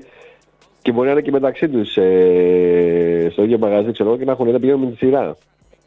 Είναι Είναι εποχές φοβερό αυτό το που πράγμα. δυσκολευόμαστε λίγο να ξεχωρίσουμε το αληθινό. Το καλόβουλο φλερτ. θα Εντάξει, πω. εμένα το Δεν φλερτ είναι. μου αρέσει και είναι καλό να γίνεται. Ναι, είναι όμορφο, έτσι. Υπ- Υπάρχουν πάρα πολλές Εντάξει, το στιγμές φλερτ, όμως. ε, Σε ένα μαγαζί δεν είναι, είναι βιώσιμο. Υπάρχουν πολλές στιγμές μαγαζί, ε, και σε μαγαζιά και εκτός που νομίζω ότι περνάει τα όρια. Έτσι. Ε, είναι ενοχλητικό ρε παιδί μου. Να σου έρθουν δύο-τρεις, εντάξει, θα σου περάσει όλο το μαγαζί. Ναι. Ε, δηλαδή και να θέλει η κοπέλα, όντως, δεν γίνεται. Απλά από ένα σε- σημείο και μετά έχεις βγει να πιεις το ποτό σου. Δεν μπορεί να σε πρίζει ο Ε, ναι, καθένας. ε, πραγματικά έμαγκες. ε. Δηλαδή, Χαλαρώστε λίγο, ε, παιδιά. Ποτέ ήρθαμε να πιούμε. ναι. Είναι και το πώς ε, το κάνει ο καθένας το, το φλερτ αυτό. Κάποιοι το κάνουν εντός ορίων και είναι όμορφο. Οκ. Κάποιοι Και ξεπερνάνε πάλι και όμως τα όρια. φεύγει ξέρεις, αριθμό γιατί να σου έρθει ένα-δύο. Είναι ωραίο να κάνεις να μιλήσεις, να φλερτάρει, ναι. Όταν ξέρεις όμως ότι περιμένει από πίσω ουρά, Ναι. δεν Ναι. θες κανέναν, δεν θες τώρα να ασχοληθεί. Δηλαδή, Αι. γιατί λες κάτσε εδώ πέρα, αρχίζει και γίνεται επικίνδυνο μετά. Δηλαδή. Καταλαβαίνω, ναι. Παρ' όλα αυτά τώρα μπαίνουμε σε μια εποχή που κάπως αυτό φεύγει σιγά σιγά και μεταφέρεται στο Ναι, διαδίκτυο. Έτσι. Για, για μένα κανονικά δεν πρέπει να μιλάει άνθρωπος σε άνθρωπο όταν βγαίνουν. Ωραία. Είμαστε εκεί. Εντάξει, αυτό είναι το Αυτό άλλο είναι άκρο. αντικοινωνικός. Είναι το ακριβώς άλλο άκρο. Πραγματικά έχει την παρέα σου, ε, μείνε εκεί στην παρέα σου και τελείωσε. Εγώ διαφωνώ με Δηλαδή, αυτό. άμα- Εντάξει, ρε παιδί μου. Το, η σημασία έχει να μην ενοχλήσεις, να έχεις την αίσθηση να Κάπως καταλάβει έτσι. τι γίνεται γύρω Αυτό, σου. αυτό. Και άτομο που δεν έχει κάποιο vibe, δεν υπάρχει, να μην ενοχλήσει. Λοιπόν, εγώ να το, μην, ε, το θεωρώ επικίνδυνο να μιλήσει σε άγνωστο στο μαγαζί. Για μένα είναι είτε κοπέλα είναι είτε α- αγόρι. Το θεωρώ πραγματικά πλέον πάρα πολύ επικίνδυνο. Φαντάζομαι και από την εμπειρία σου το λες. Ναι. Ε, ναι, γιατί γνωρίζεις έναν άνθρωπο πάνω υπό συνθήκες που δεν, δεν τον ξέρεις τώρα. Αλλά το λέω. Σκέψε μέσα ερχόντουσαν άνθρωποι μόνοι τους. Και πιάνανε κουβέντα σε κοπέλες. Ναι. Η κοπέλα δεν καταλάβαινε ότι αυτός ο άνθρωπος έχει έρθει μόνος του. Νομίζω ότι είναι από την παρέα κάπου εδώ, σε μια διπλανή και ήρθε. Αν Ναι. ήξερε ότι αυτός ο άνθρωπος έχει έρθει μόνος του με σκοπό να έρθει να μιλήσει σε κοπέλες, δεν θα του μιλάγε προφανώς. Είναι, είναι άσχημο αυτό. Θα, σου- θα μίλαγε σε κάποιον που έχει έρθει μόνος του σε ένα μαγαζί. Εντάξει, τι να κάνει ο άνθρωπος αν δεν έχει παρέα να βγει. Εξαρτάται τι σκοπούς έχει τώρα. Όταν βγαίνει μόνος του, η σκοπή του μάλλον δεν είναι τόσο καλόβουλη. Στα δικά μας τα μάτια. Είναι, καταρχάς, είναι λίγο περίεργο. Ναι. Άλλο βγαίνει για να γνωρίσει, όχι βγαίνει για να πιει ποτέ και έτυχε και γνώρισε. Μπαίνει, με- έμπαινε δηλαδή, κοίταζε, έκανε βολιδοσκοπούσε. Ναι, Αχ, ναι. αυτό είναι Αυτό είναι, γλιώδε τουλάχιστον. είναι άσχημο. Όλα που του μιλάει, δεν ξέρει όμως το τι έχει γίνει. Εγώ όμω που το έχω δει, πρέπει να την προειδοποιήσω την κοπέλα. Που το έκανα σε πάρα πολλές φορές. Μμμ. Ότι η κοπέλα μου αυτός που άνθρωπος εδώ, το βλέπω κάθε εβδομάδα, έρχεται και κάνει αυτό το πράγμα. Πρέπει ωστόσο να είμαστε σε θέση να το ξεχωρίσουμε αυτό και αυτό ξεκινάει από πολύ μικρή ηλικία που πρέπει να εκπαιδευόμαστε πάνω σε αυτό και να ξεχωρίζουμε το όμορφο και το καλό από το, το κακό. Να Έτσι. εκπαιδεύουμε βασικά τους ανθρώπους να μην ξεπερνάνε τα όρια των άλλων ανθρώπων. Ακριβώς, πάρα πολύ σωστά. Και αν καταλαβαίνεις ότι. Να σέβεσαι τα όρια. Βασικά, απλά να σέβεσαι τα όρια του ανθρώπου. Για μένα. Για νομίζω ότι το να φέρεις έναν άνθρωπο στον κόσμο είναι ένα από τα πιο ιερά και σοβαρά πράγματα που μπορείς να κάνεις στη ζωή. Και Βέβαια, κάποιοι το κάνουν ακριβώς. τόσο επιπόλαια. Ναι. Ναι, σημασία έχει να δούμε τι κάνουμε εμείς και να, εάν είναι γραφτό μας, δεν ξέρω, δεν λέω ότι υπάρχει μοίρα και τέτοια, τέλος πάντων καταλαβαίνω πώς το εννοώ. Ναι, ναι, Ναι, ναι, ναι. ναι. Ναι, άμα προκύψει, να το κάνεις όσο καλύτερα μπορείς. Εμείς να το κάνουμε όσο καλύτερα μπορούμε. Και πάει, πάει λέγοντας. ξέρεις, Εντάξει, τέλειος κανένας δεν είναι. αρχίζει να βγεις και πρέπει να αφήσουμε πίσω ανθρώπους οι οποίοι να μπορούν να κάνουν ό,τι καλύτερο μπορούν. Μμμ. Και να μην είναι... Το σίγουρο είναι ότι κανείς δεν γεννιέται γονιός, δεν ξέρει πώς να φερθεί, δεν υπάρχει κάποια σχολή που να Δεν ξέρει υπάρχει πώς manual. να φέρνεις στα παιδιά σου. Ωστόσο νομίζω ότι η αγάπη είναι το βασικότερο συστατικό. Ψυχολόγοι. Ναι. Υπάρχουν ψυχολόγοι, guys. Συμφωνώ σε αυτό, ναι, ναι, ναι. Και πρέπει να φύγει αυτό το ταμπού πάνω σε αυτό το κομμάτι, έτσι. Αν θέλεις manual, πας σε ψυχολόγο. Και δεν είναι κακό να πας σε έναν ψυχολόγο να ζητήσει βοήθεια. Εννοείται πως όχι. Γιατί υπήρχε ταμπού παλαιότερα πιο πολύ. Αλλά νομίζω ότι σιγά σιγά το ξεπερνάμε και είναι πάρα πολύ καλό αυτό. Γενικά ο ψυχολόγος σε βοηθάει να μάθεις τον εαυτό σου και τα θέλω σου και να δεις πού βρίσκεσαι και τι κάνεις. δηλαδή. Ακριβώς. Και να είμαστε και λίγο στην πραγματικότητα. Να είσαι δηλαδή. συνειδητός, να είσαι στο τώρα σου. Να, να αγαπάς και να το δείχνεις και να μην είσαι χειριστικός. Να, να, να, να, να, όλα αυτά τα Πολύ οποία ωραία. κάνουμε οι άνθρωποι μεταξύ μας. Πρέπει δηλαδή να προσαρμόζεσαι και στους καιρούς. Δηλαδή, όπως δεν θα κυκλοφοράγες ποτέ ξέρω για παράδειγμα ποια περιοχή να γνωρίζεις, στα Εξάρχεια και θα έχεις έξω το iPhone ε, και το laptop από πίσω και... Γιατί θα πεταχτεί ο πλεύρης. Ναι. Ε, δηλαδή, γενικ- ότι επειδή εσύ πιστεύεις ότι δεν κινδυνεύεις, ναι. δεν σημαίνει ότι σημαίνει ότι είσαι εκτός πραγματικότητας. Γιατί όντως αυτή τη στιγμή, έτσι πως σημαίνει τα πράγματα, κινδυνεύεις. Το πιο σωστό θα ήταν όμως να... Το πιο σωστό θα ήταν να μην βγαίνεις έξω με το φόβο ότι κινδυνεύεις. Και κυρίως οι κοπέλες να σταματήσουν να έχουν αυτό το φόβο, να μπούμε δηλαδή σε μια εποχή που να μην Ναι, έχουν το μπορείς να κλειδί στο πεις. χέρι α, και να βιάζονται να γυρίσουν σπίτι, κοιτώντας πίσω. Να έχουν το φόβο. Αφού είναι, πε- είναι περίεργα έξω αυτή τη στιγμή. Να πεις ότι Ναι, ναι. έγιναν όλα καλά, θα σταματήσουν, ναι, αλλά δεν μπορεί, δεν είναι κακή συμβολή να λες την άλλη στην κοπελίτσα. να είσαι ελεύθερη και κάνω τι θες. Όχι. Ναι, να- νομίζω πολύ. Έχεις. Εντάξει. Αυτό, ε, Τα μάτια σου ανοιχτά. Κάπως έτσι. Καλό, κακό και εγώ ως κοπέλα θα μιλήσω. Εννοείται πως ο φόβο υπάρχει. Μακάρι κάποια στιγμή να σταματήσει να υπάρχει. Αλλά αυτό θα γίνει πιστεύω από γενιά σε γενιά. Δηλαδή να μαθαίνουμε στα παιδιά μα πώ να είναι σωστοί και να σέβονται του άλλου ανθρώπου. Ακριβώς. Ναι, σίγουρα δεν μπορεί να γίνει αύριο. Υπεύθυνοι άνθρωποι. Εννοείται, Είμαστε θέλει υπεύθυνοι. χρόνια αυτό να γίνει. Ωστόσο, δυστυχώς. έχουμε πάρει μια πνοή λίγο προς τα εκεί. Πλέον σιγά σιγά βλέπουμε και περιστατικά που βγαίνουν προς τα έξω και τα κατακρίνουμε. Έχουμε πάρει. Αυτή είναι η σωστή Ναι. απορία. Μια κλίση, μια αισιοδοξία πάνω σε αυτό το θέμα νομίζω ότι υπάρχει. Δεν ξέρω αν συμφωνείτε και εσείς, αν έχετε παρατηρήσει τέτοια φαινόμενα. Κοίταξε, σίγουρα επειδή όταν προβάλλεις ένα γεγονός, νομίζω ότι είναι και η πλειοψηφία. Προφανώς και δεν είναι η πλειοψηφία. Απλά όταν το, το τονίζουν, ε, σαν σο- κάτι σοβαρό, θα ταυτιστούν και πολλοί. Θα πούνε Α, έτσι έχει γίνει η κοινωνία. Για έναν ξέρω εγώ που το έκανε, για 10, για 15. Μμμ. Αυτοί υπήρχαν ούτως ή άλλως δηλαδή. Απλά τώρα βγαίνουν προβάλλονται. στο φως αυτό. Αλλά η πλειοψηφία σε καμία περίπτωση δεν είναι αυτή. Ότι είναι όλοι τρελοί, ότι όλοι έχουν χαζέψει. Είναι ένα Γενικά ο κόσμος Ένα, ναι. χωράει πολύ βελτίωση. Ναι. Μμμ. Ε, έχουμε ακούσει και πάρα πολλές φορές που κάποιοι άνθρωποι που γίνονται και γνωστοί δέχονται και περίεργες συμπεριφορές από κάποιους ίσως ε, θαυμαστές, από κάποιους ανθρώπους, σε πάση περιπτώσει, που μάλλον δεν Ω, στέκουν και πολύ τόσο καλή πολύ στα μυαλά τους. ερώτηση. Εσείς έχετε έρθει ποτέ σε μια τέτοια θέση, από τότε μάλιστα Ο που γίνονται Κωνσταντίνος. λίγο πιο γνωστοί; Ε, χιουμοριστικά, ναι. Σοβαρά, όχι. Έχουν Κάτι- έρθει κατά το σπίτι σου να σε, να σε περιμένουν. Ε, όχι. Ε, Εντάξει, δεν αυτό σου λέω, ήμασταν και χιουμοριστικά. σαν και βάση. Ναι, χιουμοριστικά. Καλά, ναι. Απλά μου ήρθε μια ανάμνηση ότι μου το έχει κάνει κοπέλα αυτό, αλλά ήξερε που μένω από πριν ούτως ή άλλως. Αναφοροαλθωμένης λογικό. Απλά μου ήρθε εδώ στο μυαλό και το ελαστείο γι' αυτό. Άγνωστοι.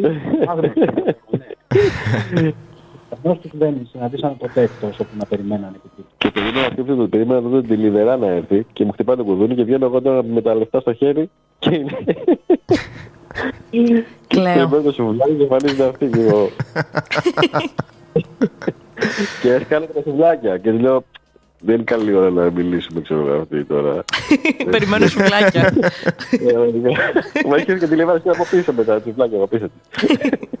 Έχετε παρατηρήσει όμως κάποια αλλαγή συμπεριφοράς είτε από φίλους είτε από κατακτήσεις ύστερα από αυτό το γεγονός; Ο Μίτσος είναι εδώ κάποιο κατακτήτης. Α, μάλιστα. Ποιος Μίτσος. είναι; Ο Δημητρή. Ο Δημήτρης, ο Δημήτρης. Για πες Δημήτρη, Τι να πω εγώ για τις κατακτήσεις σου. Για τις κατακτήσεις μου. Όχι ε, ότι ο Τι ερώτηση Δημήτρης. είναι αυτή τώρα; Με την έννοια ότι αρέσει στα κορίτσια. Ναι, αυτό Αυτή εννοώ την για το, την, την προσοχή που σου δίνουν. Αν έχει αλλάξει η συμπεριφορά των ανθρώπων ε, τριγύρω σας μετά από το Masterchef, ας πούμε. Αν μετά από τόσο μεγάλη έκθεση, Ναι. είναι λογικό ρε παιδί μου να σε προσεγγίσει οποιοδήποτε. Ναι. Μμμ. Αυτό. Το θέμα είναι πότε σε προσεγγίζει αληθινά ή πότε σε προσεγγίζει για τη δημοσιότητα. Ακριβώς. Εμένα αυτό θα με προβλημάτιζε. Και τα δύο, σίγουρα, τα πάντα υπάρχουν στη ζωή. Μμμ. Κάποιοι θα σε προσεγγίσουν γιατί θέλουν κάτι, κάποιοι θα σε προσεγγίσουν γιατί φαντάζονται κάτι. Από φίλους που είχατε Έβαλε μια ήδη λέξη. από πριν, παρατηρήσατε κάποια αλλαγή συμπεριφορά. Ε, με κοντινούς ανθρώπους ε, είναι ίδιοι. Και κοιτάξτε, δεν είναι, μπορείς να το αντιλαμβάνεσαι, ρε παιδί μου, γιατί είναι δικοί σου άνθρωποι τώρα. Δεν είναι, Σας μπορείς να το θυμήθηκε δεις κανένας διαφορετικά. συμμαθητής από το σχολείο Ναι. που να Α, λέει. Αυτό είναι ωραίο, αυτό είναι ωραία. ναι. Ωραία μηνύματα αυτά. Από συμμαθητές παλιούς. Εκεί πέρα που στο Οι σχολείο άνθρωποι σε που- βρίζανε και δεν σε συμπαθούσαν, ξαφνικά Γιώργο Όχι, μου. πολύ. Σας το λέμε αυτό γιατί. Ε, Ξέρεις, έχεις χαθεί με κάποιους ανθρώπους Ναι. γιατί η ζωή τα έχει φέρει έτσι, αλλά είναι μια ευχάριστη ευκαιρία να ξαναπείς δέκα κουβέντες και να τους ξαναδείς. Δηλαδή, Είναι από τα πιο ευχάριστα μηνύματα αυτά. Τώρα αυτό μας ήρθε στο μυαλό Δηλαδή- επειδή από κάποιες συνεντεύξεις που έχουμε πάρει σε ανθρώπους που με κάποιο τρόπο απέκτησαν μια παραπάνω δημοσιότητα, μας έχουν πει ότι άλλαξε αρκετά η συμπεριφορά των ε, γύρω τους. Εννοείται, ρε παιδί μου. Ε, Ξέρεις, άλλο να περπατάς στον δρόμο και να μην σου μιλάει κανένας και άλλο να περπατάς στον δρόμο και να σε σταματάνε όλοι. Ναι. Ξέρεις, αλλάζει τα των γύρων σου. Και μάλιστα ένα παιδί μας είχε πει ότι μετάνιωσε και για τη συμμετοχή του σε ένα talent show συγκεκριμένα. Ναι, δεν θα καταγραφείς, έτσι. Ε, όλοι, αν με ρωτήσεις, και εγώ προσωπικά και ο Δημήτρης τουλάχιστον το έχουμε συζητήσει. Μετά το παιχνίδι, όταν καταλάβαμε πάνω κάτω τι έχει γίνει, τι κάναμε, ε, εγώ είχα πιάσει το κεφάλι μου και λέω, τι έκανα, τι πήγα και έκανα. Λέω, «Πα, είμαι, κα- είμαι καλά, λέω. Είμαι σοβαρός. Ακριβώς. Μην Δηλαδή, παίχτη στην τηλεόραση και αυτά, έτσι όταν μόνο το συνειδητοποιείς μόνος σου τι συμβαίνει. Και Ναι, τι ναι, κάνω, ναι, ναι. ρε. Ε, Πάω καλά, εγώ να καταστραφώ. Και είναι δηλαδή μπορεί να πάει γεγονό. κάτι λάθος πάρα πολύ εύκολα, έτσι. Δηλαδή, μία λάθος κουβέντα σε μία λάθος Ναι. στιγμή μπορεί να... Βέβαια. Ξέρεις. Να σε χαρακτηρίσει. Βέβαια, βέβαια. Ναι, πραγματικά είναι φοβερό αυτό το πράγμα.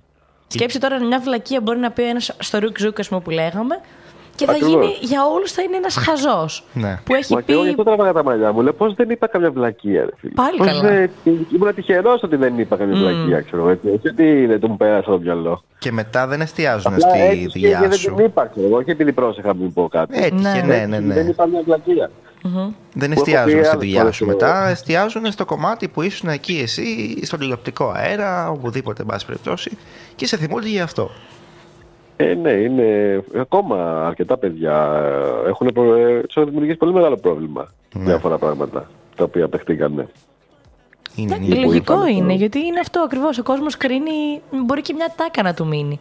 Τραγικό. Είναι που κανονικά δεν πρέπει να γίνεται αυτό. Εντάξει, τώρα άμα πιάσουν ε, ε, θέματα πολύ σοβαρά και που είναι καμιά μεγάλη πατάτα, Μμμ. έτσι, γιατί έχουν γίνει και αυτά. και Έχουν με γίνει, σεξουαλικό τα έχουμε, τα περιεχόμενο έχουμε δει και και- αυτά. Βέβαια. Ε, Εκεί, ε, φίλε, τώρα τι θα σου- τι θα σου πει κάποιος. Να σου πει, ας πρόσεχε, τι θα σου πει. Εκεί καταλαβαίνεις ότι δεν ήταν τυχαίο αυτό που είπε, δεν ήταν κάτι το οποίο δεν ναι, σκέφτηκε. Τι μπορείς να τον παρηγορήσεις, να να του πεις τι. Καταλαβαίνεις ότι έτσι είναι πάνω Να κάτω. μην την έλεγες την παρούφα σου Ναι. σε εκείνο το σημείο. Από μόνο αυτό ναι μπορεί να του πεις. Μόνο αυτό. Νομίζω όλοι έχουμε στο μυαλό μας ένα τέτοιο γεγονός που έγινε πέρσι ή πρόπερσι και ήταν ε, απαράδεκτο. Εκεί εντάξει, δεν, είναι, δεν πρόκειται για μια άτυχη στιγμή. Εγώ δεν θυμάμαι. Να μου Το- θυμίσεις το μετά. Big Brother, Ναι, ναι, εκεί, Big εκεί. Brother. Εντάξει, δεν χρειάζεται να επεκταθούμε περισσότερο, αλλά ήταν μια κακή στιγμή. Ε, και Δηλαδή, εντάξει, ας πούμε, άλλ- έλεος. Ναι, ναι, ναι. Πρέπει να πηγαίνεις λίγο συνειδητοποιημένος απλά σε τι πας και. Ειδικά τώρα που έχει γίνει χαμός με τα reality, δεν μπορείς να μου πεις ότι πάω σε ένα reality και δεν σκέφτηκα ότι. Πώς να με βλέπει λείπω τόσος πατάτα. κόσμος, Ναι. βέβαια. Ειλικρινά, δεν θα είχα πάει. Άμα το είχα δει, Τώρα ναι, δεν άμα θα- είχα δει το πρώτο ή το δεύτερο ή το οποιοδήποτε, δεν θα είχα πάει. Δεν θα, δεν θα, δεν θα, Δεν θα- δεν θα- Είναι πολύ σημαντικό και το ξεκινάμε ακόμα και εμείς που είμαστε στη βάση αυτού του πράγματος. Έτσι που πρόκειται για ένα φοιτητικό ραδιοφωνικό σταθμό, να ξέρεις ότι όταν σε ακούνε ή σε βλέπουν κάποιοι άνθρωποι, να ε, ξέρεις τι βγαίνει προς τα έξω και να σκέφτεσαι πριν μιλήσεις. Ακριβώς. Να σκέφτεσαι ένα δευτερόλεπτο πριν πας να πεις κάτι, ένα Ναι. δευτερόλεπτο φιλτράρισέ το γιατί αυτό μπορεί να σε στιγματίσει. Γιώργο, τώρα θα πω καλησπέρα σε ένα άτομο στο chat που θα σα αρέσει πάρα πολύ το όνομα. καλησπέρα λοιπόν στο Κριτσίνι.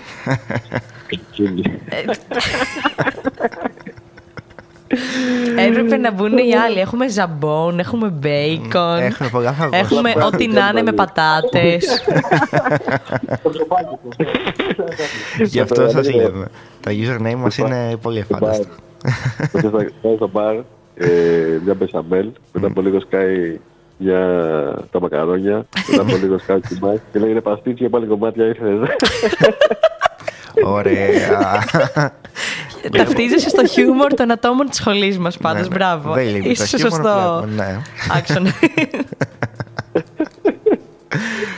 Θέλω να λέω, δεν τελειώσουμε. οπότε. Ναι, ναι, ναι. Φτάνουμε κι εμείς λοιπόν ε, προς το τέλος μας ε, για τη σημερινή ημέρα. Εγώ κλείνοντας, θα ήθελα να, να μας πείτε, βασικά τι συμβουλή θα θέλετε να δώσετε για το πώς να βρουν οι άνθρωποι, γενικά αυτοί που μας ακούνε, το τι τους αρέσει και πώς καταλαβαίνεις ότι αυτό είναι το πάθος σου και ότι έχεις κάνει τη σωστή επιλογή. Πες εσύ και θα πω και εγώ μετά.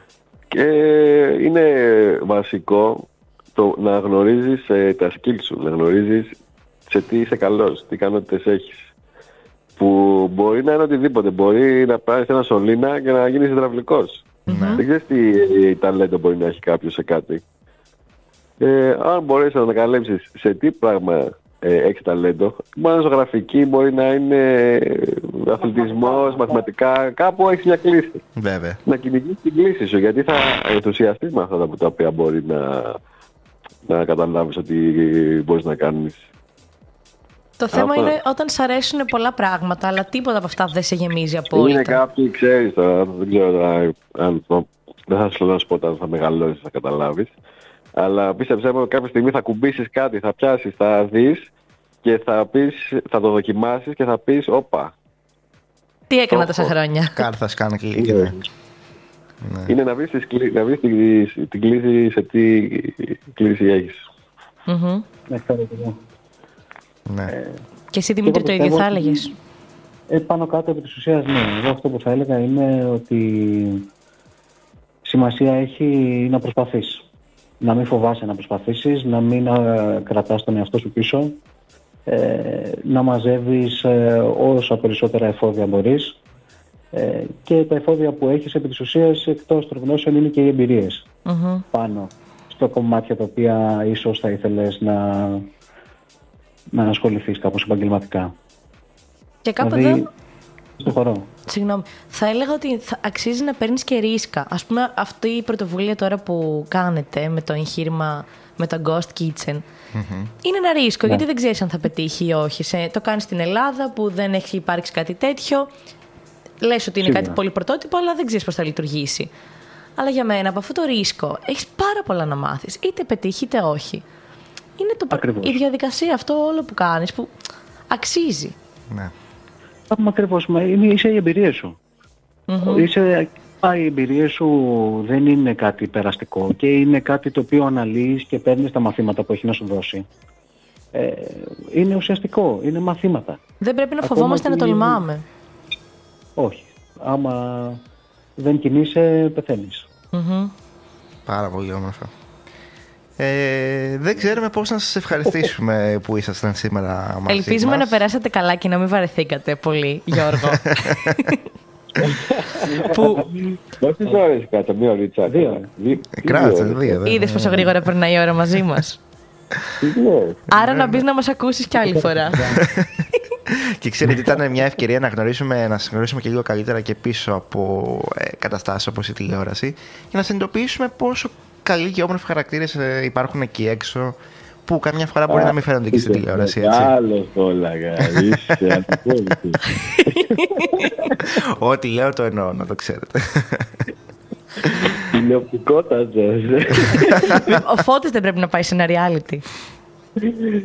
Σε τι reality θα μπορούσε να πάει ο Φώτης. Α, μάλιστα. Ε, μαγειρική. Άμα δεν πετύχεις παιδιά η σχολή, θα οδηγηθούμε προς τα εκεί. Εντάξει, ναι. Τι σπουδάζετε, παιδιά. Δεν ρωτήσαμε ποτέ. Ε, σπουδάζουμε, είμαστε στα Χανιά στο Πολυτεχνείο Κρήτης. Είμαστε ηλεκτρολόγοι, μηχανικοί και μηχανικοί υπολογιστών. Όλο αυτό που ακούσατε. Ήμι το λέμε εμείς εδώ πέρα.